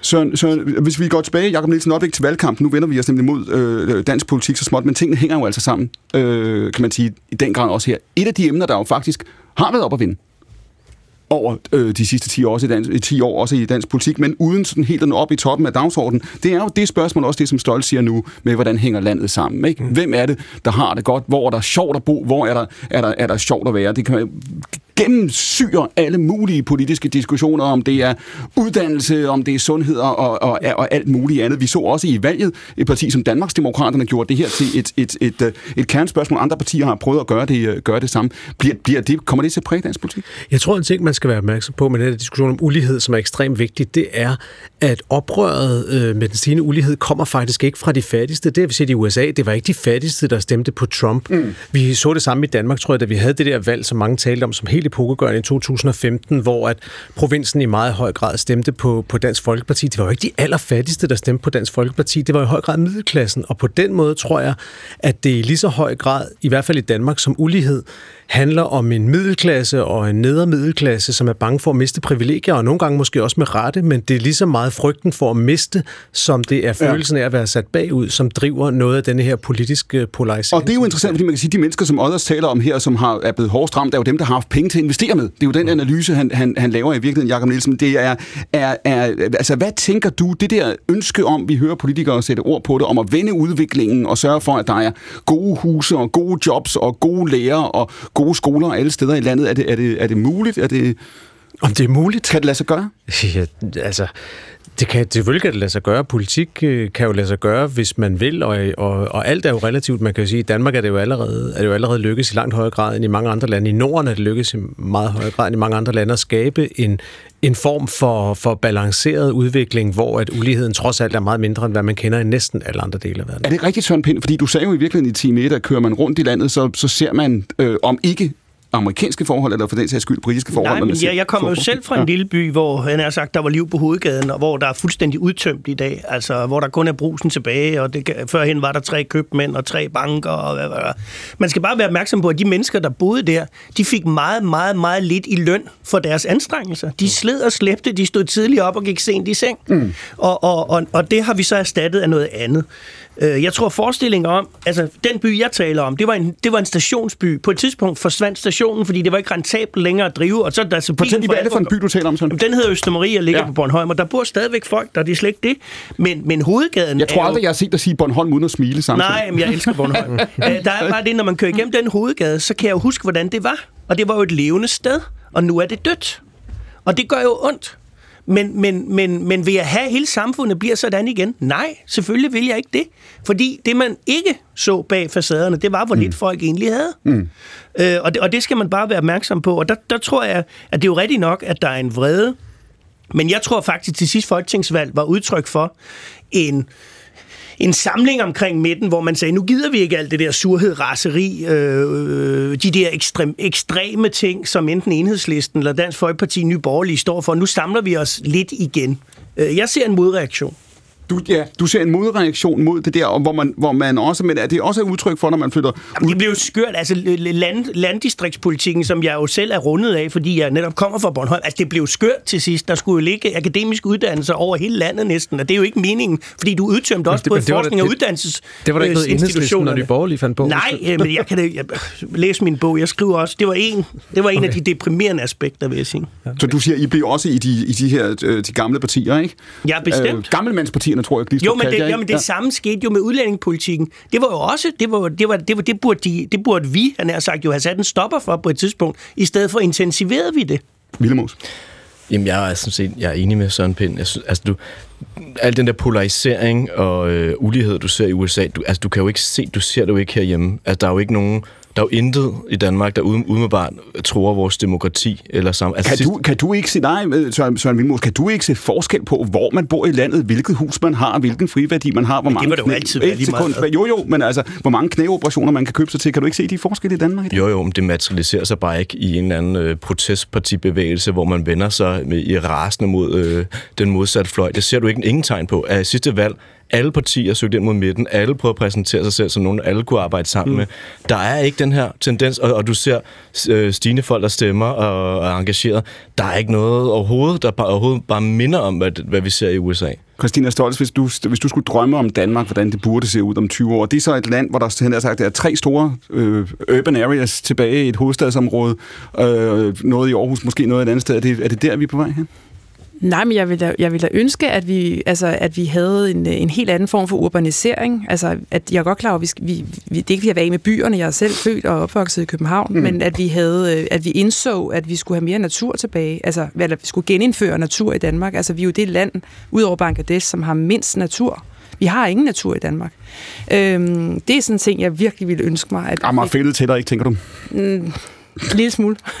det er da en lille plet. Men hvis, hvis man gerne vil gavne naturen, så skal man jo netop støtte urbanisering. Altså, Jeg sagde det, heller ikke, at jeg ikke støttede urbanisering, Nej, for det gør jeg faktisk. Altså, fordi det er jo det, der Bare er en det bedste for form for naturen. urbanisering. Jeg støtter ikke denne her øh, by- og havn-urbanisering. Det, Den be- støtter jeg ikke. det bedste for øh, naturen, det er, at folk flytter ind i byen, så man kan lade naturen være i fred. Jakob Nielsen må jeg høre her, nu siger Villemos før, vi kommer ikke til at se de her forskelle i Danmark øh, få de der politiske konsekvenser, Søren Pind siger før. Det vi nu har set med det her valg med regeringsdannelsen, det er, at de med midterpartierne, Søren, ikke de ansvarlige partier. Man kan jo bruge de udtryk, man vil. Hvad, vil du, hvad vil du kalde dem? Magtpartierne? Magtpartierne. Magtpartierne. Er det rigtigt, øh, Jakob Nielsen, og lad os vende os til det her de sidste 20 minutter af, af programmet. Er det rigtigt, at det vi har set nu med SVM, det er magtpartierne, voksenbordet, som Henrik Dahl siger, der har, der har sagt, nu, nu klarer vi den lige uden? Ja, det har de jo, men jeg synes, der er to forskellige fortællinger om det der. Den mm. ene fortælling, det er Lars Lykkes fortælling, som han, som han fandt på efter, at han tabte valget i 2019. Der var hans fortælling ligesom, at på begge fløje var der nogle partier, som var helt ubrugelige ekstremister, og derfor var midten, midten nødt til at samle sig, fordi alle andre var ligesom ubrugelige mm. og ekstreme. Og så er der en anden fortælling, som er den, Mette Frederiksen måske mere har oplevet, som var, at hun havde faktisk et funktionsdygtigt øh, flertal til venstre. Hun kunne også arbejde hen over midten. Det var sådan set muligt for hende at operere, men lige nu var det det opportune og det ansvarlige, synes hun, at lave den regering, hun har lavet. Og der synes jeg, det spændende bliver, hvilken af de fortællinger, der vinder, ja. om alle partier uden for regeringen og så er deres... uansvarlige, eller om de ikke er. Og det, det er bededag en spændende, en spændende kampplads Og så for. deres venners mod venstre, fordi vi har været vant til en logik, ikke? i hvert fald siden øh, 78, hvor man har kunne kigge to steder hen i Folketingssalen, hvis man ser en statsministerkandidat. Ikke? Man har set øh, øh, to øh, mere eller mindre tydelige al- alternativer i, i al den tid, og der er sket noget med den logik, vi har hørt Jakob Ellemann Jensen, øh, Jakob Nielsen være ude at sige her øh, øh, i et interview, i den her uge. Han siger, at han næste gang han går til valg, så går han ikke til valg sammen med Mette Frederiksen, og heller ikke sammen med, med, med, med, med Blå Blok. Hvad er det udtryk for? Det er udtryk for, at han vil stå i samme position, som har gavnet Lars Lykke så meget, hvor man prøver at køre en valgkamp igennem på at sige, at man, øh, man, man øh, hæpper på noget og ikke på nogen og alt Og hvis- det her. og hvis og det er måske ens- også den eneste holdbare position for en mand, der kommer lige ud af en socialdemokratisk regering. Hvad søren skulle manden gøre? Altså, han kan jo ikke gå ud og undsige den regering, han har været en del af, og omvendt er han også nødt til at stå frit, hvis der skulle, hvis der skulle vise sig en anden mulighed. Så jeg synes næsten, at det er, altså, han, han, han, han siger noget, som han måtte sige på et tidspunkt, og nu har han valgt at gøre det tidligt. Man kan Måtte sige- komme. Hvad siger du til analysen, Søren Pind får lov til at svare med et øjeblik. Hvad siger du til analysen, der siger, at Mette Frederiksen ønskede at, at fortsætte som, som statsminister og samle en ny regering omkring sig? Det lykkedes hende. Det krævede samarbejde over midten, det har hun fået. Lars Løkke Rasmussen skabte et parti, kan man sige, mm. forsøgte at, at tvinge Venstre ind på den her kurs for et par år siden. Han har også fået, hvad han gerne vil have. Den, der ikke har fået noget her, det er Jakob Ellemann Jensen, er det rigtigt? Ja, det kan man godt sige, men jeg synes nu også, han har fået noget, for han stod jo med et skamskudt parti med virkelig mange talenter og store profiler, der havde forladt det, og han stod med et relativt lille parti. Mm. Og hvis han ikke var gået med i denne her regering, så var de måske også forblevet små. Det er ikke indlysende, at, øh, at det havde ført til stor fremgang. Nu mm. får han et parti, som igennem nogle år får opbygget noget erfaring, noget ministererfaring, de får noget mere pondus, og de får måske nogle flere kontakter i form af, at det bliver dem, som lobbyisterne ringer til. Så hvis de anvender det dygtigt, så kan de også komme styrket Får ud af man pondus af at være en vice statsminister, der står ved siden af Mette Frederiksen? Jo, man kan gøre meget grin med titlen, men det hjælper jo på et parti, at der er en håndfuld mennesker, som, øh, som får den erfaring, der ligger i at have været minister. Er det rigtigt, Søren Pind? Ja, det er rigtigt. Det er rigtigt, og øh, man Var skal det- huske, var- at når folk stemmer, så stemmer de selvfølgelig efter overbevisning, men de stemmer også efter kompetencer. Mm. Og, øh, og, og, og- det, har jo, det har jo haft enorm betydning. Se, hvad der overgik øh, Søren Pape i løbet af valgkampen, da han gik fra at være øh, anset for at være kompetent til inkompetent. Mm. Det ville folk ikke. Øhm, så, så det er jeg sådan set enig i. og Siger jeg- du, at Jakob Ellemann Jensen bliver betragtet som en, der ikke er kompetent? Nej, men han bliver betragtet som ny. Altså, man skal bare huske, når du øh, siger, at, øh, eller Jakob siger, at en lang række mennesker øh, forlod. Øh, jeg tror, jeg var den første, og så fulgte der en hel masse efter. Ja, du var en trendsetter. I den sammenhæng. Nej, men altså, der mistede Venstre bare enormt meget ledelseserfaring, og måtte jo faktisk ty til det, som Socialdemokratiet gjorde, da de valgte Helle Thorning, nemlig at vælge en, som reelt set men, ikke havde bestridt de øverste embeder. Men hvis, du, hvis vi nu kommer til at se, uh, Søren Pind, nu er det slaget om store bededag, der fylder alle de her dage, hvis vi kommer til at se over de næste halve år et Venstre, som er svært at se i debatten om sundhedsvæsenet, svært at se i debatten om den økonomiske politik, uh, svært at se til EU-topmøderne, hvor ja. det er Mette Frederiksen, der ligger, der ligger linjen. Hvis vi ser et Venstre, der bevæger sig ned under 10 procent i målingerne, hvad så? Jamen, sådan tror jeg ikke, det kommer til at gå. Men hvis det gør, hvad så? Jamen, så bliver det selvfølgelig, så bliver, så bliver det forsøg, der nu er gjort, jo en fiasko. Men jeg tror, det bliver noget andet, fordi jeg tror, det vi ser nu, det er the new normal. Øh, og det, det, det, det, det interessante ved det, Jacob Ellemann i dag har sagt, mm. det er, at det er slet ikke gået op for Blå Blok, at den mulighed eksisterer, at Venstre faktisk ikke kommer tilbage. Og Og, lad os og lige- det tror jeg ikke, de gør, fordi hvad i alverden skulle, hvad, hvad, hvad skulle du, Venstre Okay. der? Men du siger, du siger, jeg afhænger holder lige fast. Jeg I'm sorry. Du skal lige, lige gøre, hvad du siger. Blå, blå, altså, Blå Blok kan glemme det. Venstre kommer ikke tilbage i den rolle. Ik- ikke før Blå Blok forstår, at man skal lokke Venstre tilbage, og ikke øh, råbe og skrige og s- spytte, han er sagt. Jakob Ellemann har været ude at sige den forgangne uge, men hørte man akkurat i søndags, du skal tage dine hovedtelefoner på ja. Nu, Søren Pind, så øh, kunne man faktisk høre præcis denne her pointe. Det er Venstres nuværende politiske ordfører, Morten Dalin, der var med os, og han talte også om, at det er nye tider, en ny form for politik, og ja, øh, for så vidt et nyt spil om statsministerposten. Her kommer klippet. Jeg tror bare på, at den der situation, hvor der er to meget definerede mm. øh, karakterer, som bliver statsminister, hvis der er 90 mandater til den ene eller den anden, det, det tror jeg ikke, vi kommer til Men, at opleve med næste valg. Du siger, du kommer, der kommer en parlamentarisk situation, der minder mere om det, man har i en kommunalbestyrelse. Det, det tror jeg. Okay. Altså, jeg tror, at du kommer til at opleve en række partier, der siger, at øh, vi peger enten på os selv eller på en bestemt person som statsminister. Hvis det ikke kan opfyldes, så må vi jo se, hvor vi kan få mest politik for vores øh, mandater. Det er en forudsigelse, om det kommer til at holde stik. Det ved jeg ikke. Lad være at kalde det et løfte. Det er et gæt på, hvad der kommer til at ske. Og det, jeg siger, det er jo bare, at du siger i virkeligheden, den, den, den, altså den bestandte afvisning af Mette Frederiksen frem til valgdagen, det var, var, det var en fejl? Ja, når man viser sig at gøre det andet bagefter, så var det nok ikke det smarteste. Jeg tror ikke, du kommer til at opleve det gentaget op ved næste valg. Er det rigtigt, Søren Pind? Ja, det tror jeg. Altså det vi jo har oplevet, det er, at øh, efter Anders Fogh Rasmussen etablerede Venstre som et magtparti i Danmark, så var der to magtpartier. Og øh, de to partier, øh, de øh, fik nok af de korrektiver, som alle sammen rettede sig ind efter dem strategisk, øh, lagde sig strategisk rundt om dem. Og så tænkte de, jamen nu gør vi det sammen i stedet for, og det kan jeg godt forstå. Jakob Nielsen, er det her, nu er det et venstre, nu har vi været inde på det her forskellige øh, omgange, det er måske også blevet overskygget lidt af åh, så meget andet, der foregår, men det er jo et venstre, der er et helt andet parti, end det var. Jeg har sagt, nu siger du, Søren Pind, du siger virkelig, da du gik, der var det kompetencen, der begyndte at løbe ud af partiet. Det var det, jeg hørte. Jeg, jeg siger, det siger jeg ikke. Jeg siger bare, at man skal bare være opmærksom på, hvad det, vi, vi, vi havde jo forsvoret i Venstre, ja. at ville overgå også det, der ja. overgik både Socialdemokratiet og de konservative. Ja. Men det gjorde det jo så, og der var borgerkrig, og det har bare enorme konsekvenser. Men den er slut nu? Ja. Er det rigtigt, Jakob Nielsen? Er det her, og det, det Venstre, vi kigger på? Venstre er et parti, Men må, jeg, må jeg lige få til det? Ja. At en af, noget af det, jeg synes er meget vigtigt at lytte til, hvad Jakob siger, det er jo, at grunden til, at Venstre er, hvor Venstre er, det er jo fordi, man går og venter på, at Lars Løkke Rasmussen forsvinder ud af Moderaterne, og så kommer Moderaterne hjem igen, og den eneste måde at gøre det, det er jo at gå til den side. Ja. Okay, så det er virkelig, du siger, det er basis for analysen her? Altså, det er jo den strategiske analyse. Så har du den politiske, som har nogle indholdsmæssige ting omkring øh, forandring af den offentlige sektor og sådan noget, som er i regeringsprogrammet. Jo, jo. Det er det, man skal holde Men så fortæl os lige en gang her, før Jacob Nielsen får ordet, øh, øh, Søren Pind. Er det, her, er det her rigtigt? Du kender øh, Lars Løkke Rasmussen. Han har været din chef. Han har overrasket før. Ikke? Don't call it a comeback, kan man roligt sige her. Det skal jeg da lige love for, at, at, at det er. Hvis det her er Venstres analyse og Venstres strategi at sige, vi regner med, at Lykke forsvinder til Bruxelles eller hvorhen. Altså, jeg, jeg tror ikke, det er, det er en bevidst analyse, men det, jeg, den falder i hvert fald logisk. Altså. Jakob Nielsen?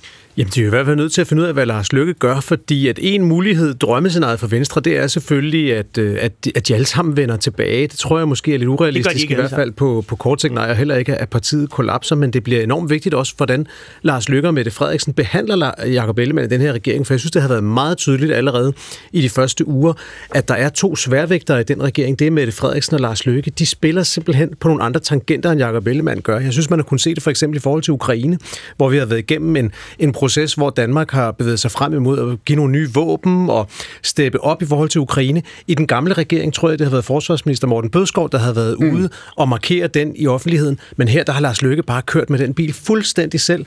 Og hvis det er hvis det er den måde, så tror jeg, det kan blive rigtig svært for, for Jakob Ellemann i regeringen, fordi der er nødt til, i sådan en regering mellem tre umage partier, der er nødt til at være en vis, en vis øh, hvad skal man sige, øh, øh, graciøsitet imellem partierne. Altså, man er nødt til at tillade hinanden noget, og give hinanden noget plads, hvis det skal virke. Og der er Jacob Ellemann, som jeg ser det, den Men altså, der er det, jo, der, det er jo meget enkelt det. I moderne politik, der er plads ikke noget, man får. Ja. Det er noget, man tager. Ja. Og det er han ved at lære, og det er jeg helt sikker på, at han nok skal komme efter. Og der har du den fordel i, at der, jeg tror, at den her regering kommer til at sidde lang tid.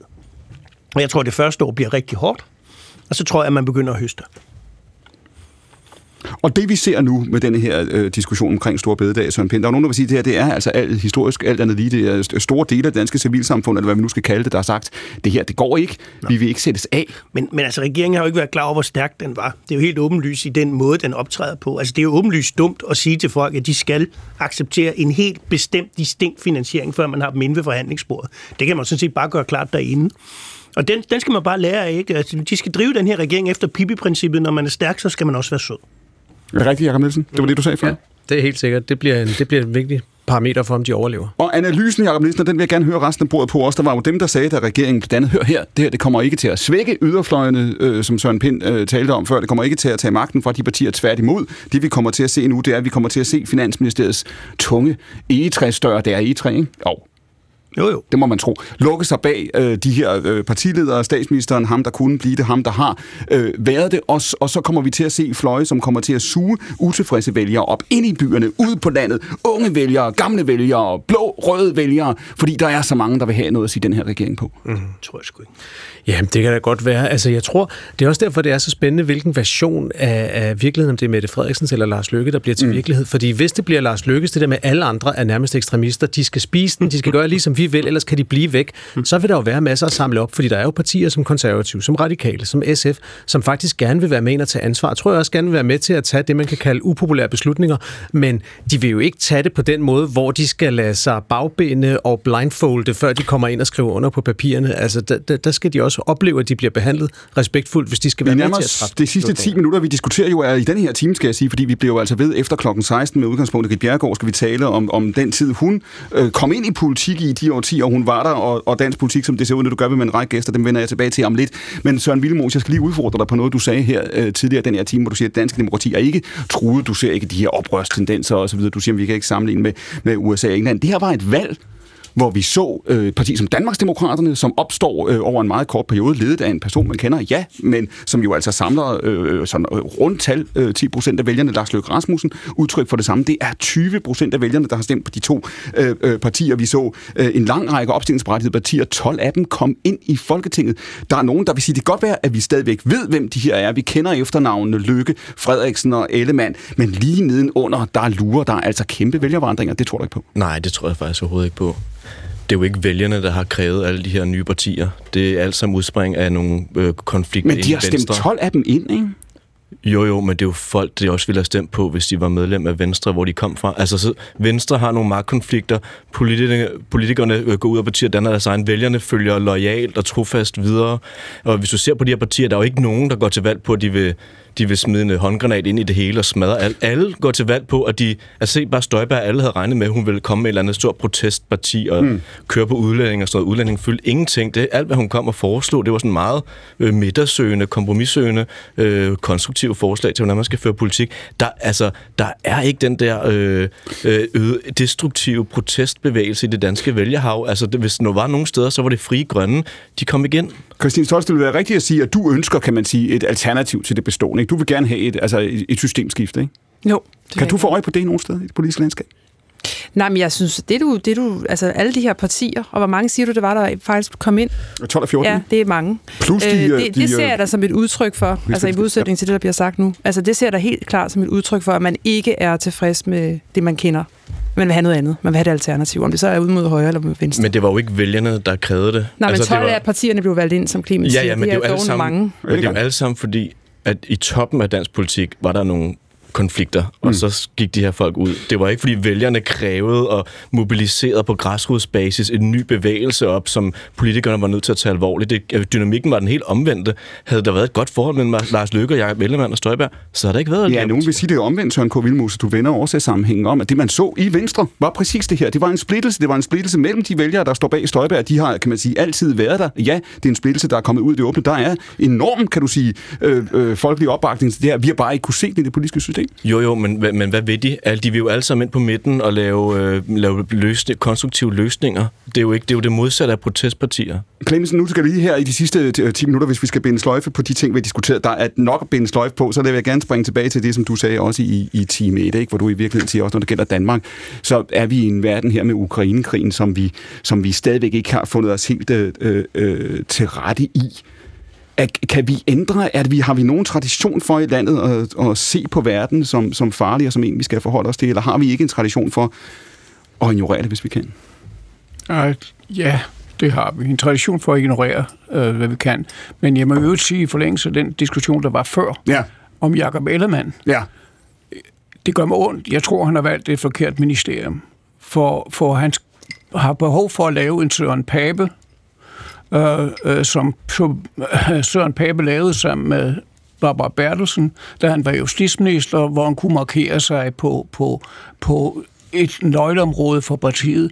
Og det tror jeg ikke, at det, det bliver muligt som forsvarsminister for, for Jacob Ellemann. Det gør mig ondt at sige, men det tror jeg. Og, men jeg tror ikke på, at danskerne vil vågne op, øh, før, øh, før den krig er blevet opret, øh, op, øh, altså Trukket op, spredt, ja. ja, optrappet til, til noget andet. Jeg tror, at danskerne har det bedst ved at øh, gemme sig i, lu, i, i, i, i ly ja. af, af, af andre, og så hygge sig med at diskussion, diskutere bededag. Søren Pind, er det rigtigt? Har din, har din partiformand her valgt galt ministerium? Det synes jeg er for tidligt at sige nu. Øh, der skal forvaltes en masse penge. Det er klart, der er en bekymring for, om han nu bliver den, der skal stå foran alle de skandaler, som altid uværligt følger med at være øverste chef for uniformeret korps. Og her taler jeg både som tidligere chef for Københavns Brandvæsen og for dansk politi. Der er altid noget, og de sidder så hårdt på lokummet, og der skal virkelig sprøjtes ud på alle vægge, før de går ind og banker på ministerens dør. Og så er det virkelig slemt. Jeg skal love for, at Pardon my French. Jeg skal love for, at, billed, Så- så- jeg skal love for, at billedsproget er accelereret Ja, her. ja, jeg beklager.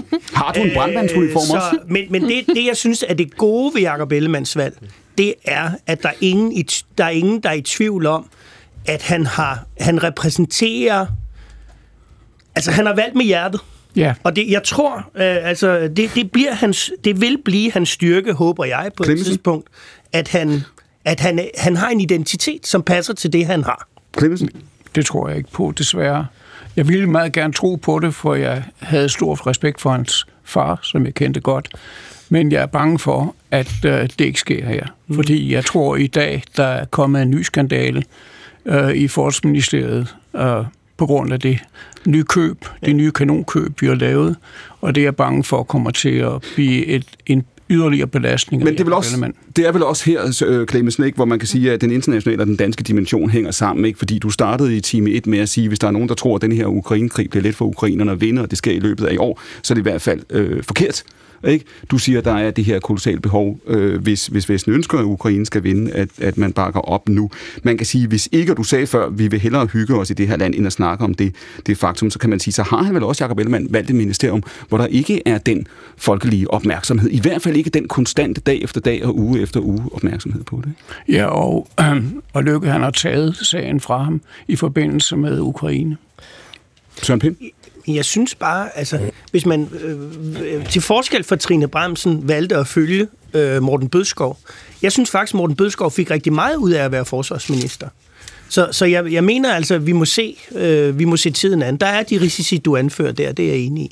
Og ser du i forhold til Ukraine, Søren Pind, som jo har fyldt så meget også for dig det, det, det sidste år, ser du der et, et skifte? Altså ser du, at Ukrainekrigen har, har påvirket danskernes syn på verden, syn på sig selv, syn på Europa? Jeg synes faktisk, at den danske regering har gjort det rigtig godt. Altså store bidrag. øh, De, de, de, de larmer bare ikke så meget om dem, fordi øh, det kan jeg så Men godt har, forstå. det, men har det ændret danskernes opfattelse? Har vi op? Ja. Jeg synes både, man så øh, den måde, vi modtog ukrainske flygtninge på, som var væsentligt anderledes end noget, jeg kan huske i min levetid, kombineret med, jeg kan også se det på de bidrag, vi får til den danske Ukraine-komité, hvor vi nu er oppe og har samlet omkring 60 millioner kroner ind. Altså, jeg, jeg vi får hver eneste dag får vi en oversigt over, hvad folk har skrevet og sådan noget, og det er mm. jo både kontant og, og mentalt. Altså, jeg, jeg tror, at folk godt ved, det er alvorligt, og nu venter de på, at politikerne øh, løfter den, den Jacob- alvor, det prøver de. Jakob Nielsen, den sammenkobling, som regeringen jo forsøgte at lave, man kan diskutere, om de er gået væk fra, men de forsøgte at lave mellem Ukrainekrigen og afskaffelsen af Stor Bededag. Var, var det en god idé? Nej, det synes jeg ikke, det var. Hvorfor ikke? Jeg synes, det endte med at blive, at blive en lille smule latterligt, og det er altid farligt for en regering, hvis man kommer til at fremstå latterligt. Den kom hen over nytår, hvor russerne tre nætter i træk havde bombarderet ukrainske byer, og så sad Mette Frederiksen i, i nytårstalen og, og kædede det der store bededag og Ukraine sammen, og det blev ligesom om, det blev ligesom om, at det kom til at virke useriøst, som om, at, øh, at, at det blev for meget politisk spil og for lidt alvor. Er det rigtigt, Clemsen? Ja. Christina Stolzen? Jeg er også helt enig. Søren Vilmos? Øh, ja. Du siger, du ved, Søren Pind? Ja, altså, jeg, jeg, det der, altså nu vil jeg nøde lyde som en kopi af Poul Nyrup på den måde, men altså, jeg synes kommunikativt, at det ikke lykkes ret godt at, at, at underbygge den, øh, den sammenhæng. Fordi jeg tror, for så vidt- Kommunikativt er det ikke Nej, men jeg tror for så vidt, hvis man var lykkes med at sige, kære danskere, det her det er offer, I skal bringe for, at vi kommer helt skinnet igennem, og vi vil give det og det og det materiel til ukrainerne, og det er simpelthen vores bidrag til at få sluttet den her krig. Det, det tror jeg godt, man kunne have løst. Men, men, men gjorde man det? det det her- Nej, det gjorde man ikke. Og nu er vi de sidste minutter om et øjeblik, Jacob Nielsen, af den her time, fordi vi blev altså ved på den anden side af en radiovis, men jeg skal bare høre fra dig, hvis den her regering har solgt sig selv på, Løkke Rasmussen har gjort det, øh, Ellemann har gjort det, Mette Frederiksen har gjort det, sige, det er exceptionelle omstændigheder, hvis man ligesom har bundet sig til en, en nødvendighedens logik, på grund af de ydre omstændigheder. Er det så sådan en regering, man har? Er det en kriseregering, der får brug for en krise, og får brug for den her fornemmelse af, at vi er, vi er truet, og vi er travlt?